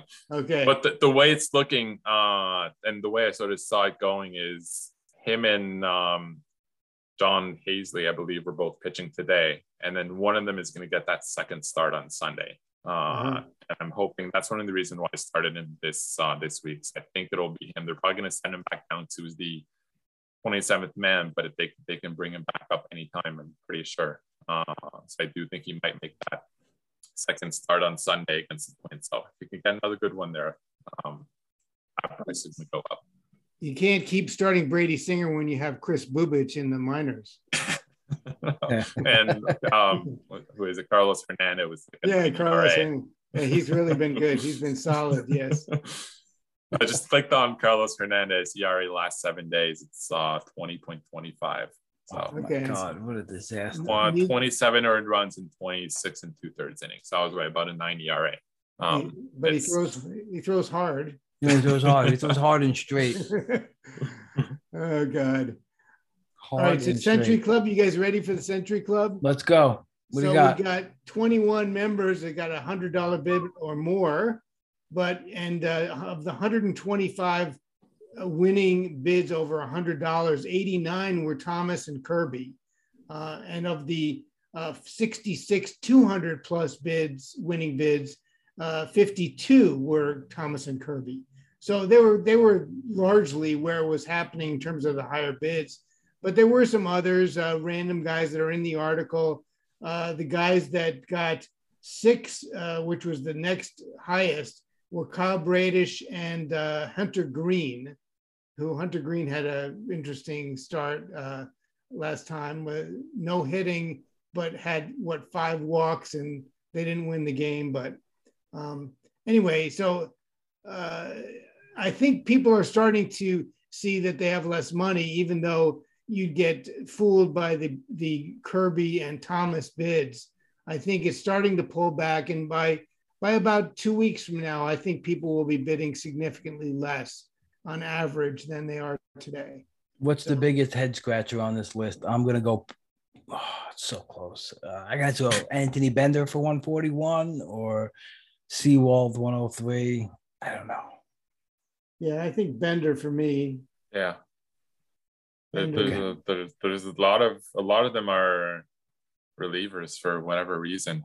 Right. Uh, Him, yeah. Again, not a lot of volume, like a lot of relievers picked up in 2030. why? But, Um, Brooks Raley. He got a I- couple I- saves. He got a couple saves for. all Tampa. you need to do is get good hype in a Yeah. Jeff Zimmerman article, and boom. Jay Z has also fab effect, I think. Yeah, yeah, that's true. That's true. But I guess it's just you know I don't know. You're looking at seasons. Is that a is that a sort by saves and and then just bid? oh, I mean, yeah, he's got three saves. got He's got- yeah, he had Okay. one on uh, May 11th. yeah, Uh, but we we know Kittredge is going to get most of those saves, and sometimes we're going to bring him in early. So The theory maybe- was he was going to get sort of a 50 50 share of the Tampa saves. That's what I saw people saying, but All right. yeah, I'm not. I'm but not, I mean, th- uh, he's he's 33 years old. Um, he's left handed. 2020, he had 20 innings with a 4.95 ERA, 3.63 xFIP, which is pretty good. Uh, but and then 20 with 21, 49 innings with a 4.78 ERA, 2.90 xFIP. His- He gets strikeouts, but he gets hit around. So, like the, the 10 innings we're seeing this year don't change the pitcher he's been. Uh, even Oh. even in, in the KBO for five years before, he was starting pitcher, but he wasn't dominant. So, like, I, I think people get so uh, and I mean, I might embarrass myself three weeks from now and realize the close and he's killing it again. But um, I'm, I, I think we're just so focused on the season to date stats. With Yeah. we're all, we're all assuming that oh, this guy must have changed something. His walk rate is down. But I'm sure if you look back at April and May stats last year for relievers, um, you'll find Caleb Thielbar was one of those guys last year. And I- and I, and I made I had the same same Yeah. thought. I mean, maybe he's figured something out. Maybe he's awesome now, but no, he's not. Um, Maybe the manager loves him. He did figure Yeah. something out though. Theo if you look it up on on um Driveline, he had a great there's a great story on him on Drive Driveline and how he just went from pretty much almost being out of baseball to learning how to throw the sweeper, and it's you know got him back on track. It's just I just think that I, I think he's a good pitcher. I just think that that wasn't his path, you know, to close. I, I don't think you wrong in the skills thing, Yeah. and I, I there's just something cool about saying Thielbar too. I think But like I'm looking back, we keep talking. We probably spent way too much time on this podcast talking about him. But I'm looking back at last year on May seventh. Um, he had 12 innings, uh, 22 strikeouts, so 16.5 K per nine, 1.5 walk per nine with a 1.77 xFIP. So that's what we see, and that was that's what we think he is Yeah. now. But then he ends the year at the same point he's always been, which is like a 3.23 ERA, uh, 4.02 xFIP. They're all good relievers, like three, 3.5 ERA guys, but I mean, very few of them can be the two ERA guys. Right. Um, so Right. I mean, there it's it's Hader and Hendriks and like even Devin Williams was. I know he dealt with injuries. Uh, was was great for a year. It just seemed those guys. There, there's new guys every year. Um, I'd rather be patient and just get the cheap one. Uh, Yeah. I'll, Yeah. I'll, I'll, I'll get the dollar reliever that no one wants um, in June if, if I need to fill in for my for my starter because everyone's hurt or I'll have bad matchups. But um, I don't like paying up for those guys. yeah, I like spring in like a DC, like late 40th round pick, just like a stab at a guy you might be able to use at some point of the of the season, and maybe even you know like falling into saves. I have on two teams, and I didn't, I didn't, I don't think he was even in my top nine of guys to play, but you know that's those. You're you're missing those saves in DCs anyway, unless you're really starving for, Yeah. you know, you know, uh, saves or just and like a healthy arm instead of uh, SP six or seven. That's just gonna ruin your ratios for the week. But um, yeah, and I don't know, maybe people get tied up to oh, he was on Houston, he's on Tampa, he's gonna get all the best pitching analytics ever in life and just be dominant. he could be, who knows? I, I don't know, but like you said, it's small small sample. Yeah. Um, Okay. But um, let's talk about how much money there's left to spend for these Sure. teams, and I want to know how much money you guys got left. Okay. Well, first, uh, in terms of the general main event, um, there's a average team has uh, 399 spent, which leaves them 601. That's the average. Obviously, there's a lot of variation with that, and that's that's uh, more than last year. But it's it, there was a bigger gap before this week. This, week with Thomas and Kirby, uh, there was a bigger drop. So we're closing in on what it was last year. So uh, I think that's what leads me to believe I think there'll be a decline in the um, next couple of weeks. And then in terms of what uh, we have or I have, uh, I would say. I mean, you would say you don't have to say you would say. 692, It's just- 692, 821, and 300 because I bought Kirby in the last one. And that's that's a league that I'm doing really badly in. So Todd, Todd, you can't say you bought somebody. Come on, don't you know I'm there's sorry, rules I, now? I, I won on my Cancel bid- culture's out to get you now. You can't. bid, I bid You must be perfect all the time. bid fake dollars of uh, three hundred and one dollars. So anyway, that's Okay. that's my situation. You're gonna have to get Bjorn next week to replace Todd because Todd's gonna be canceled. I'll, I'll be too. I'm too busy uh, bidding on Caleb Thielbar to. Uh, to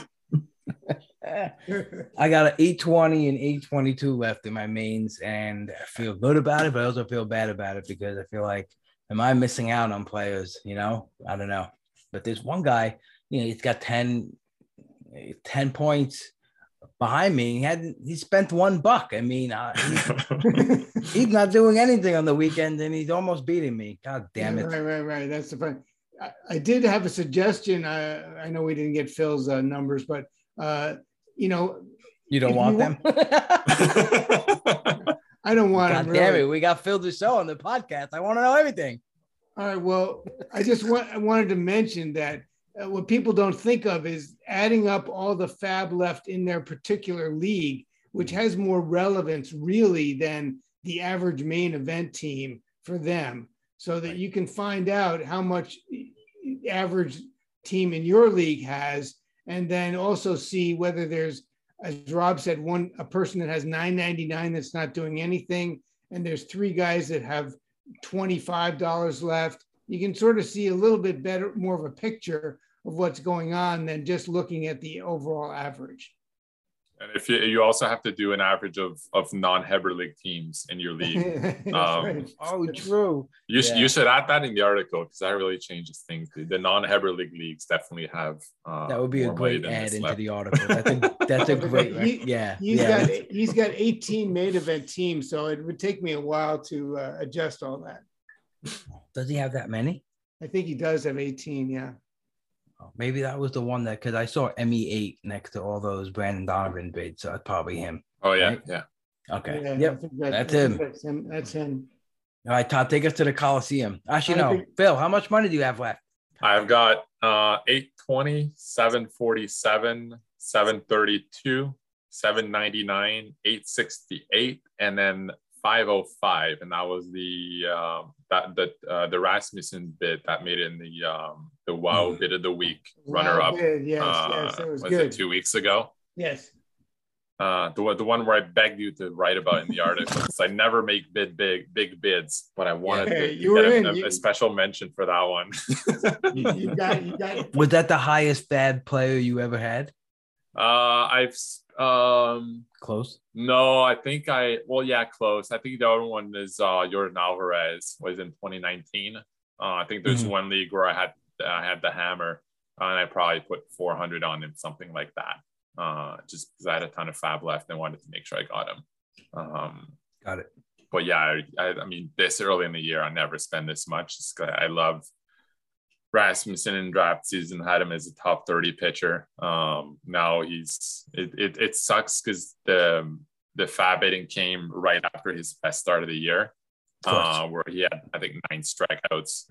Um, so I, I paid up for that. And I want to make sure I got him. I overpaid, uh, but that was fine. It's not where he wanted them. Yeah, he had the nine- Nine Ks most most pitches in a game, right? I think he hit like, a couple like six innings, six full innings. He hit a couple of miles, the perfect like you know milestone of of hitting everything to drive that up. right. yeah, I'm happy he had a start of of uh two stars ago went to 88 pitches and he's giving up uh was it three earned runs and 15 and two thirds innings since I've gotten him, but strikeouts have been low. Um I don't know, I'm sort of I, I mean the, the results have been good, but the peripherals haven't been quite as good. So I'm hoping he can he can improve on that. But um Right. I, I still think he can um you can go five innings, give me a 3.5 or below that ERA on, on the Rays. I think that's going to lead to a lot of wins. Yep. I like it. All right, Todd, take us to the Coliseum. Let's hit on those guys. I want to talk about a couple of the worst drops of the week. I'll Get you guys out of here. I know I'm keeping you up too late, Todd. You you you you must be really mad at me. I'm pretty mad. I'm pretty mad. Shit. okay, so the Coliseum is the four players from three weeks ago, and I rated as two good ads out of four. The two ads that I said were good were Dany Jimenez and uh, Daniel Vogelbach. So Dan, if it's a Dan, it's a good pickup, is my my resulting conclusion. Uh, but no, Jim, Jimenez or Jimenez has been very good. He he's gotten got three saves over those three week period, and he's still in the closer mix as far as I can figure out. Um, and then Vogelbach, you know, he slumped a little bit after the the hot stretch, but he's still uh, getting regular playing time, and he's going to provide power. And I think he's a good 15 team pickup, so I gave him a win. Um, Graveman was a sort of a middle. He didn't get this. He got a couple saves, but I don't think he's the really in the regular mix for saves as Hendriks is is healthy. So I think um, it's a fine ad. It's okay. He's given pretty good stats, but I gave that a push. And then the guy that didn't work out was Glenn Otto. Uh, he had a very high ERA and didn't really work out, even though I think he's got some skills, but I just don't think in the three weeks that I was examining, he was worth a good pickup. So those were the four guys that I rated. Of course, Glenn Otto's good. I mean, he he he held the vaunted Yankee offense to two runs in five innings. I mean, of course he's Oh, good. Okay. Okay. This was an interesting drop. I want to hear Phil's take on Glenn Otto, dropped in 28 leagues. Um, is would you want to see one more start? Like if you had a guy like Glenn Otto, would you want to see one more before letting bait, uh, letting go of him? Um, do you think he's got something there that he could possibly hold on to? Yeah, I held him. I had him. I have him in one league. I think I held him. Um, he's getting close to the drop range, but he's not there yet. Um, he's he's had some tough matchups so far. Like Um, he has, yeah. Oakland, Houston, New York, and Yeah, I mean, Oakland. We'll ignore uh, Oakland, but Right. uh, Houston, Yankees, Boston. Um, I, and he he was great in his two starts in AAA, and he was good last. I mean, he got hit around last year, but he's three point forty nine xFIP on six starts, and um, I don't know. I think he's still got some skills. He was a some really good minor league numbers before before like 2019. So um, I think he's got some skills. One of those guys again. The, 26 year old who might figure it out, who might not, but um, we'll see. I, I do want to see one or two more starts before I I, I, let him go. But yeah, I kind of uh, have a lot of draft champion Glenn Otto. I thought he was going to be this year's Tyler Rogers. I'm wrong right now, but still got time to change. Still got time to change. And maybe he's going to go back to AAA and make five to 10 starts there, figure it out, and then come back and, and be good in, in could. the second he half of the year. Second half Sure. fight, right, right. I think they're gonna have. uh I I think him and Howard are gonna form a dynamic duo going forward soon. Soon, it's gonna Soon, come very soon. soon. Okay. Yes, yes. Any drops stand out to you guys this week besides uh maybe Glenn Otto getting dropped in 28 leagues? I just got one that I re- no, I got more than one, but I want to really talk about one. Mark Leiter Jr., right? Like, why are you even rostered? if someone who had Mark Leiter Jr. listening to this, just DM me. I just want to know why. Why did you have? Why? Uh, but I think the biggest one for me was Tylor Megill. Dropped only in one league, but I think that's gonna be a mistake. I mean, he could definitely take a turn for the worst and be hurt and and, and lose some time, but I think it was a little too early in the in that range of of of, of doing it, you know, determining that, I think. Especially since uh, Jules Megill tweeted out that um, it's just low inflammation. He's going to be fine. Um, Oh yeah, absolutely. If you're not following Jules, you know she's a must follow. Not only for Tylor Megill information, but uh, lots of other things. check out her Instagram. She's a photographer. and There's a bunch of baby pictures on there. And don't ask why I end up on that page, but You have to do. I don't even have research. Instagram, but I saw it.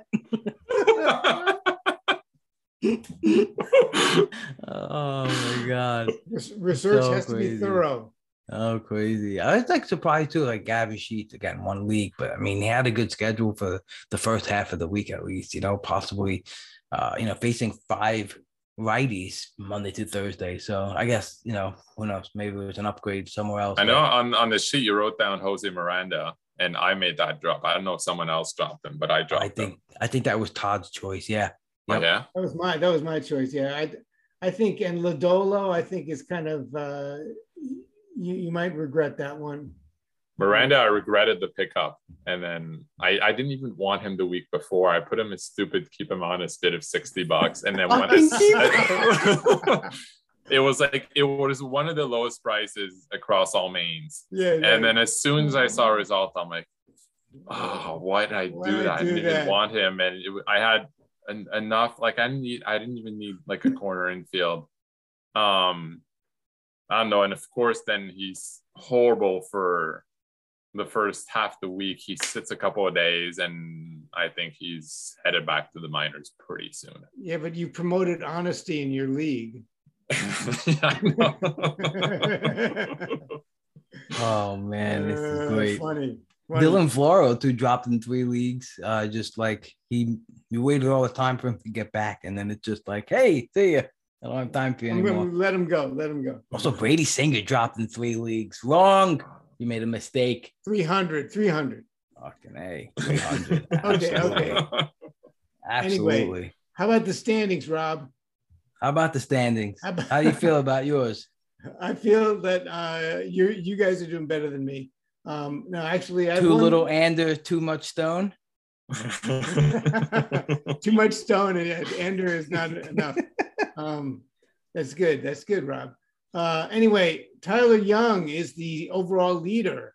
Um, Phil Dussault is in 14th, or as of as of Monday morning, 14th.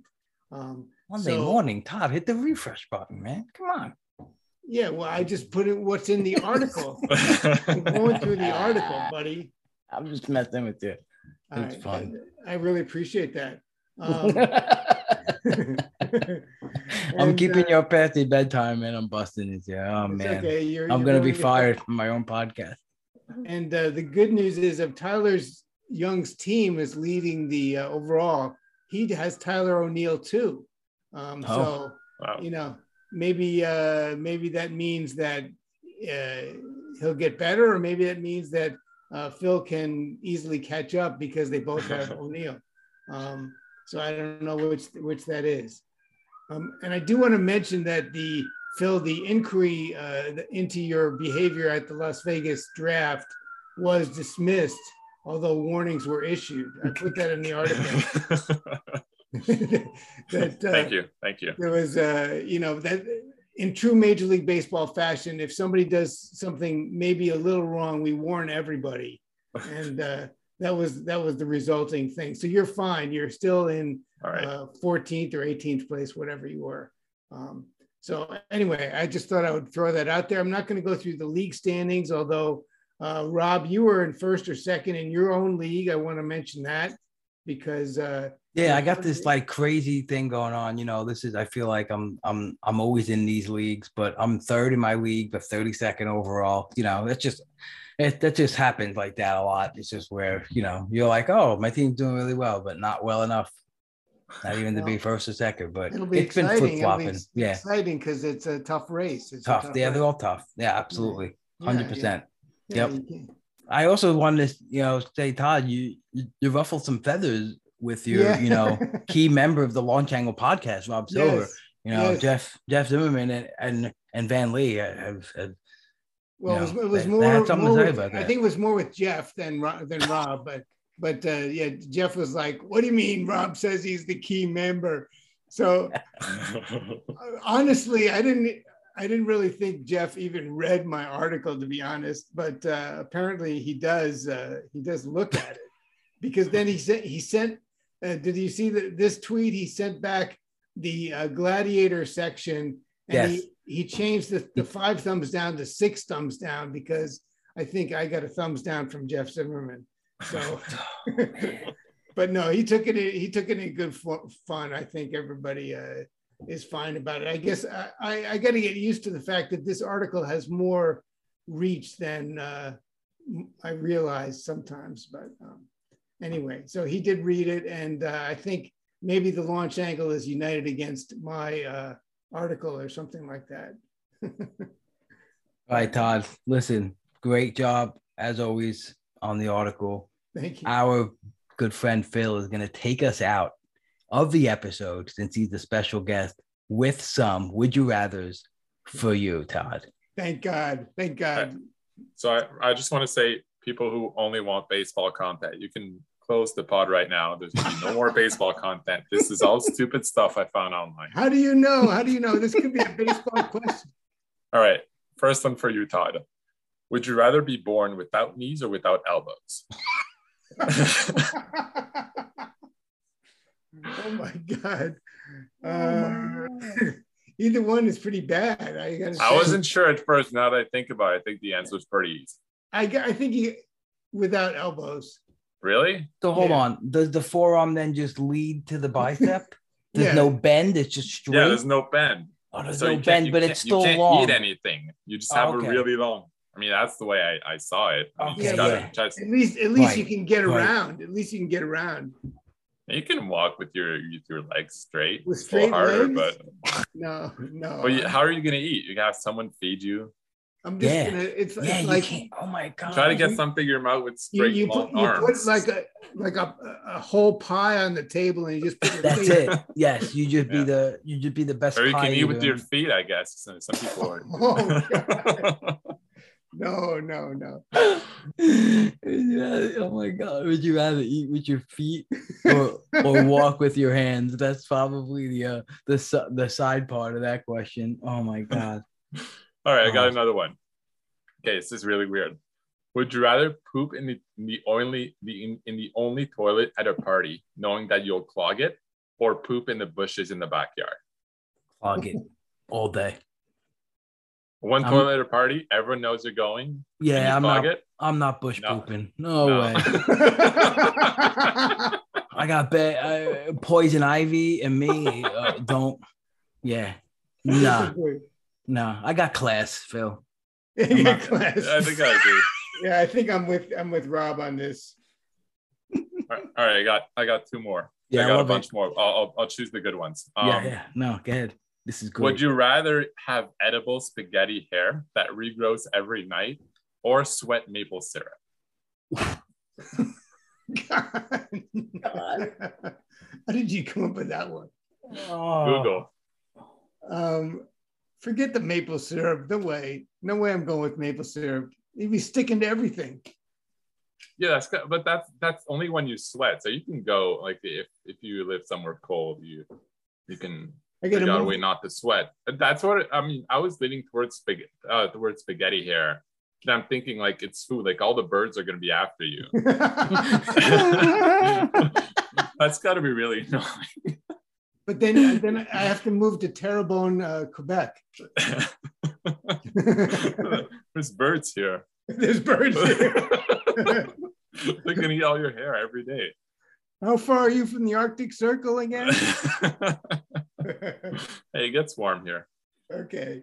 All right, and the last one. This one is, is kind of tricky. All right, then Um, Rob, has, Rob has to answer this one first. Then Would you rather be inside a portable toilet uh, when it's pushed over, or die three weeks earlier than you normally would have? So, would you sacrifice like three weeks at the end of your life to avoid being in a in a in a portable toilet that gets pushed over? That gets pushed over, huh? Yeah, and you're inside, you're locked in. I'm going with tipped over porta potty and hope that it's just not that bad. Yeah, Yeah. I mean, Yeah. how how you? I mean, if you're sitting in a hospital bed at, at the end when you're 95, I'm terrified of death, Phil. So I take I want every fucking day that that that yeah, I should get. Yeah. I, I guess without knowing what when that death is coming. yeah, right. It could be uh, early. Yeah. Yeah. So if you're sacrificing three weeks of, of a healthy, I don't know, 40, 45 year old, then that, that's tough. But if, if it's later, then it's, it's You might it get depends on the quality of life of those three weeks. you might get one more Let's put it that way. Phil, you might get one more main event weekend in Vegas. I know, I know. Yeah. Yeah. all right. I think I'm I'm uh let me see if there's another good one here. All right, all right, last one. Would you rather always hit a red light for the rest of your life or always get slow internet after the sun goes down? Oh, God. We'll always get what? What was the second half? always slow internet after the sun goes down. So sun goes down, your internet is slow, or every time you go out, you, you hit every single red light. All right. Well, it's easier for me because I live in New York City and I do not own a car. So I do drive, but it's not, it's not, you know, it's like once a, a month or once every six weeks. So You get driven around. Don't lie No. no. Don't lie to everyone. No, I, I just drive to the Jersey Shore and look for my buddy Rob. You have a lush status in New York. You are like in the elite. Yeah, right. You hang out with Bloomberg. Don't lie. No, I'm I'm I'm doing doing MapQuest for Terrebonne, Quebec. Oh, I love these would you rather's. I mean, he sent me this link, Phil, and there's just so many. There's so many on it that I was just like, oh my god, it's just you picked great ones. This you could just literally just spend the whole time talking about the would you rather's, you know? Ah, just classic, classic. All right.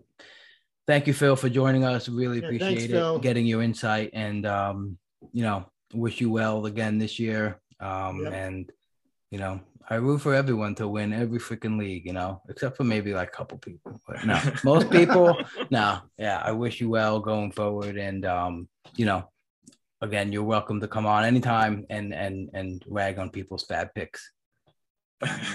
Thanks for having me on, Robin. I, I love what you guys are doing every every Tuesday, and I, I listen to, to the pod every every week. I look forward to it, and I, I love what you're doing this year with with a couple different guests. It, it uh, I love what you two are doing, but it kind of adds changes the pace a little bit and uh, yeah, sure. adds a little bit of the pull hitter off season pod in season. Uh, Yes, I- I- I, think it's nice. Yeah, yeah. Yep. I Exactly love I was getting going uh, for. Jason, Jason Dupont, James. I, I think it's just great to get guys like that in season, get get their takes on how they're doing uh, with Fab, how they're managing their Fab, and all that stuff. So uh, I love it. Keep keep uh, keep up the great work. Awesome. Thank you so much, Thank Phil. you, if anyone Phil. wants to find Twill, uh, Phil, Twill, Phil on Twitter. Phil on Twitter became Twill, but it's at Phil Dussault 27, right? 27? Yeah, yeah. What's what's the 27 for? Uh, it's my it's my birthday, March 27, Okay. and this year I, I this year I spent it in uh, in Vegas, uh, having dinner with with Todd, James, uh, Great. Rob, Jeff, and uh, Slackett, and uh, yeah, so it, it was a great time. And, Good. and you got a free dessert, which you didn't really eat. it's the thought that counts. Always the thought that counts. All right. And uh, Todd, tell everyone where to find you on Twitter and your wonderful work that you're doing. Thank you, Rob. It's a, there's a it's a free article every week, comes out Monday mornings. It's uh, at spstreamer.com. And uh, I'm at Telstar7 if anybody wants to reach out. Uh, but I really appreciate it. Uh, you know, Phil, you, you do a great job and you take everything uh, with such a good attitude. And I, I wish you the best in in all the leagues. Though I will be making fun of you in the article for the rest of the season. Thanks, had Todd. I a si- appreciate it. Phil has a simple motto, just like everyone should, right? Just don't be a bag of shit. That's Yeah, it. that's it. There it is. All right. Thank you, guys. Talk to you later. Okay. Alrighty, folks. That'll conclude this episode of the Pro Hitter Podcast. The distant A little robot music the year 2000. To exit in honor of the robot. the year 2000. The distant future, the year 2000. Really thank anyone for listening. Thank you for submitting. ratings, reviews. uprising of the late 90s. Really appreciate everything you guys do. Instead, we. Yes, affirmative. Unless we know the other robot really well. There is no more unethical treatment. So again, thank you for tuning So into the Poor Pro no Hitter Podcast. so, Thank you for taking time out of your day to listen to me talk about fantasy, There's only baseball. one kind of dance, the robot. Oh, and the robo. Oh, and the rope. Two kinds of dances. But there are no more humans. Thanks for taking time out to Robotic beings rule the world. The humans are dead. The humans are dead. We used poisonous gases. And we poisoned their asses. The humans are dead. The humans are dead. The humans are dead. great song if anyone ever watched The Flight of the Conchords. Song called Robot. Fantastic. Fantastic show.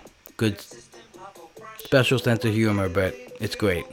Anyway, what I was saying, thank you for taking the time out of your day to listen. Thank you for taking 50 to 172 seconds to fill out a review, a rating on Apple Podcasts, Spotify. Really means a lot.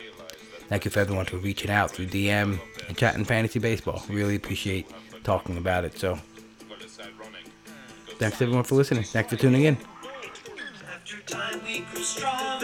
Cognitive power. They made us work for too long.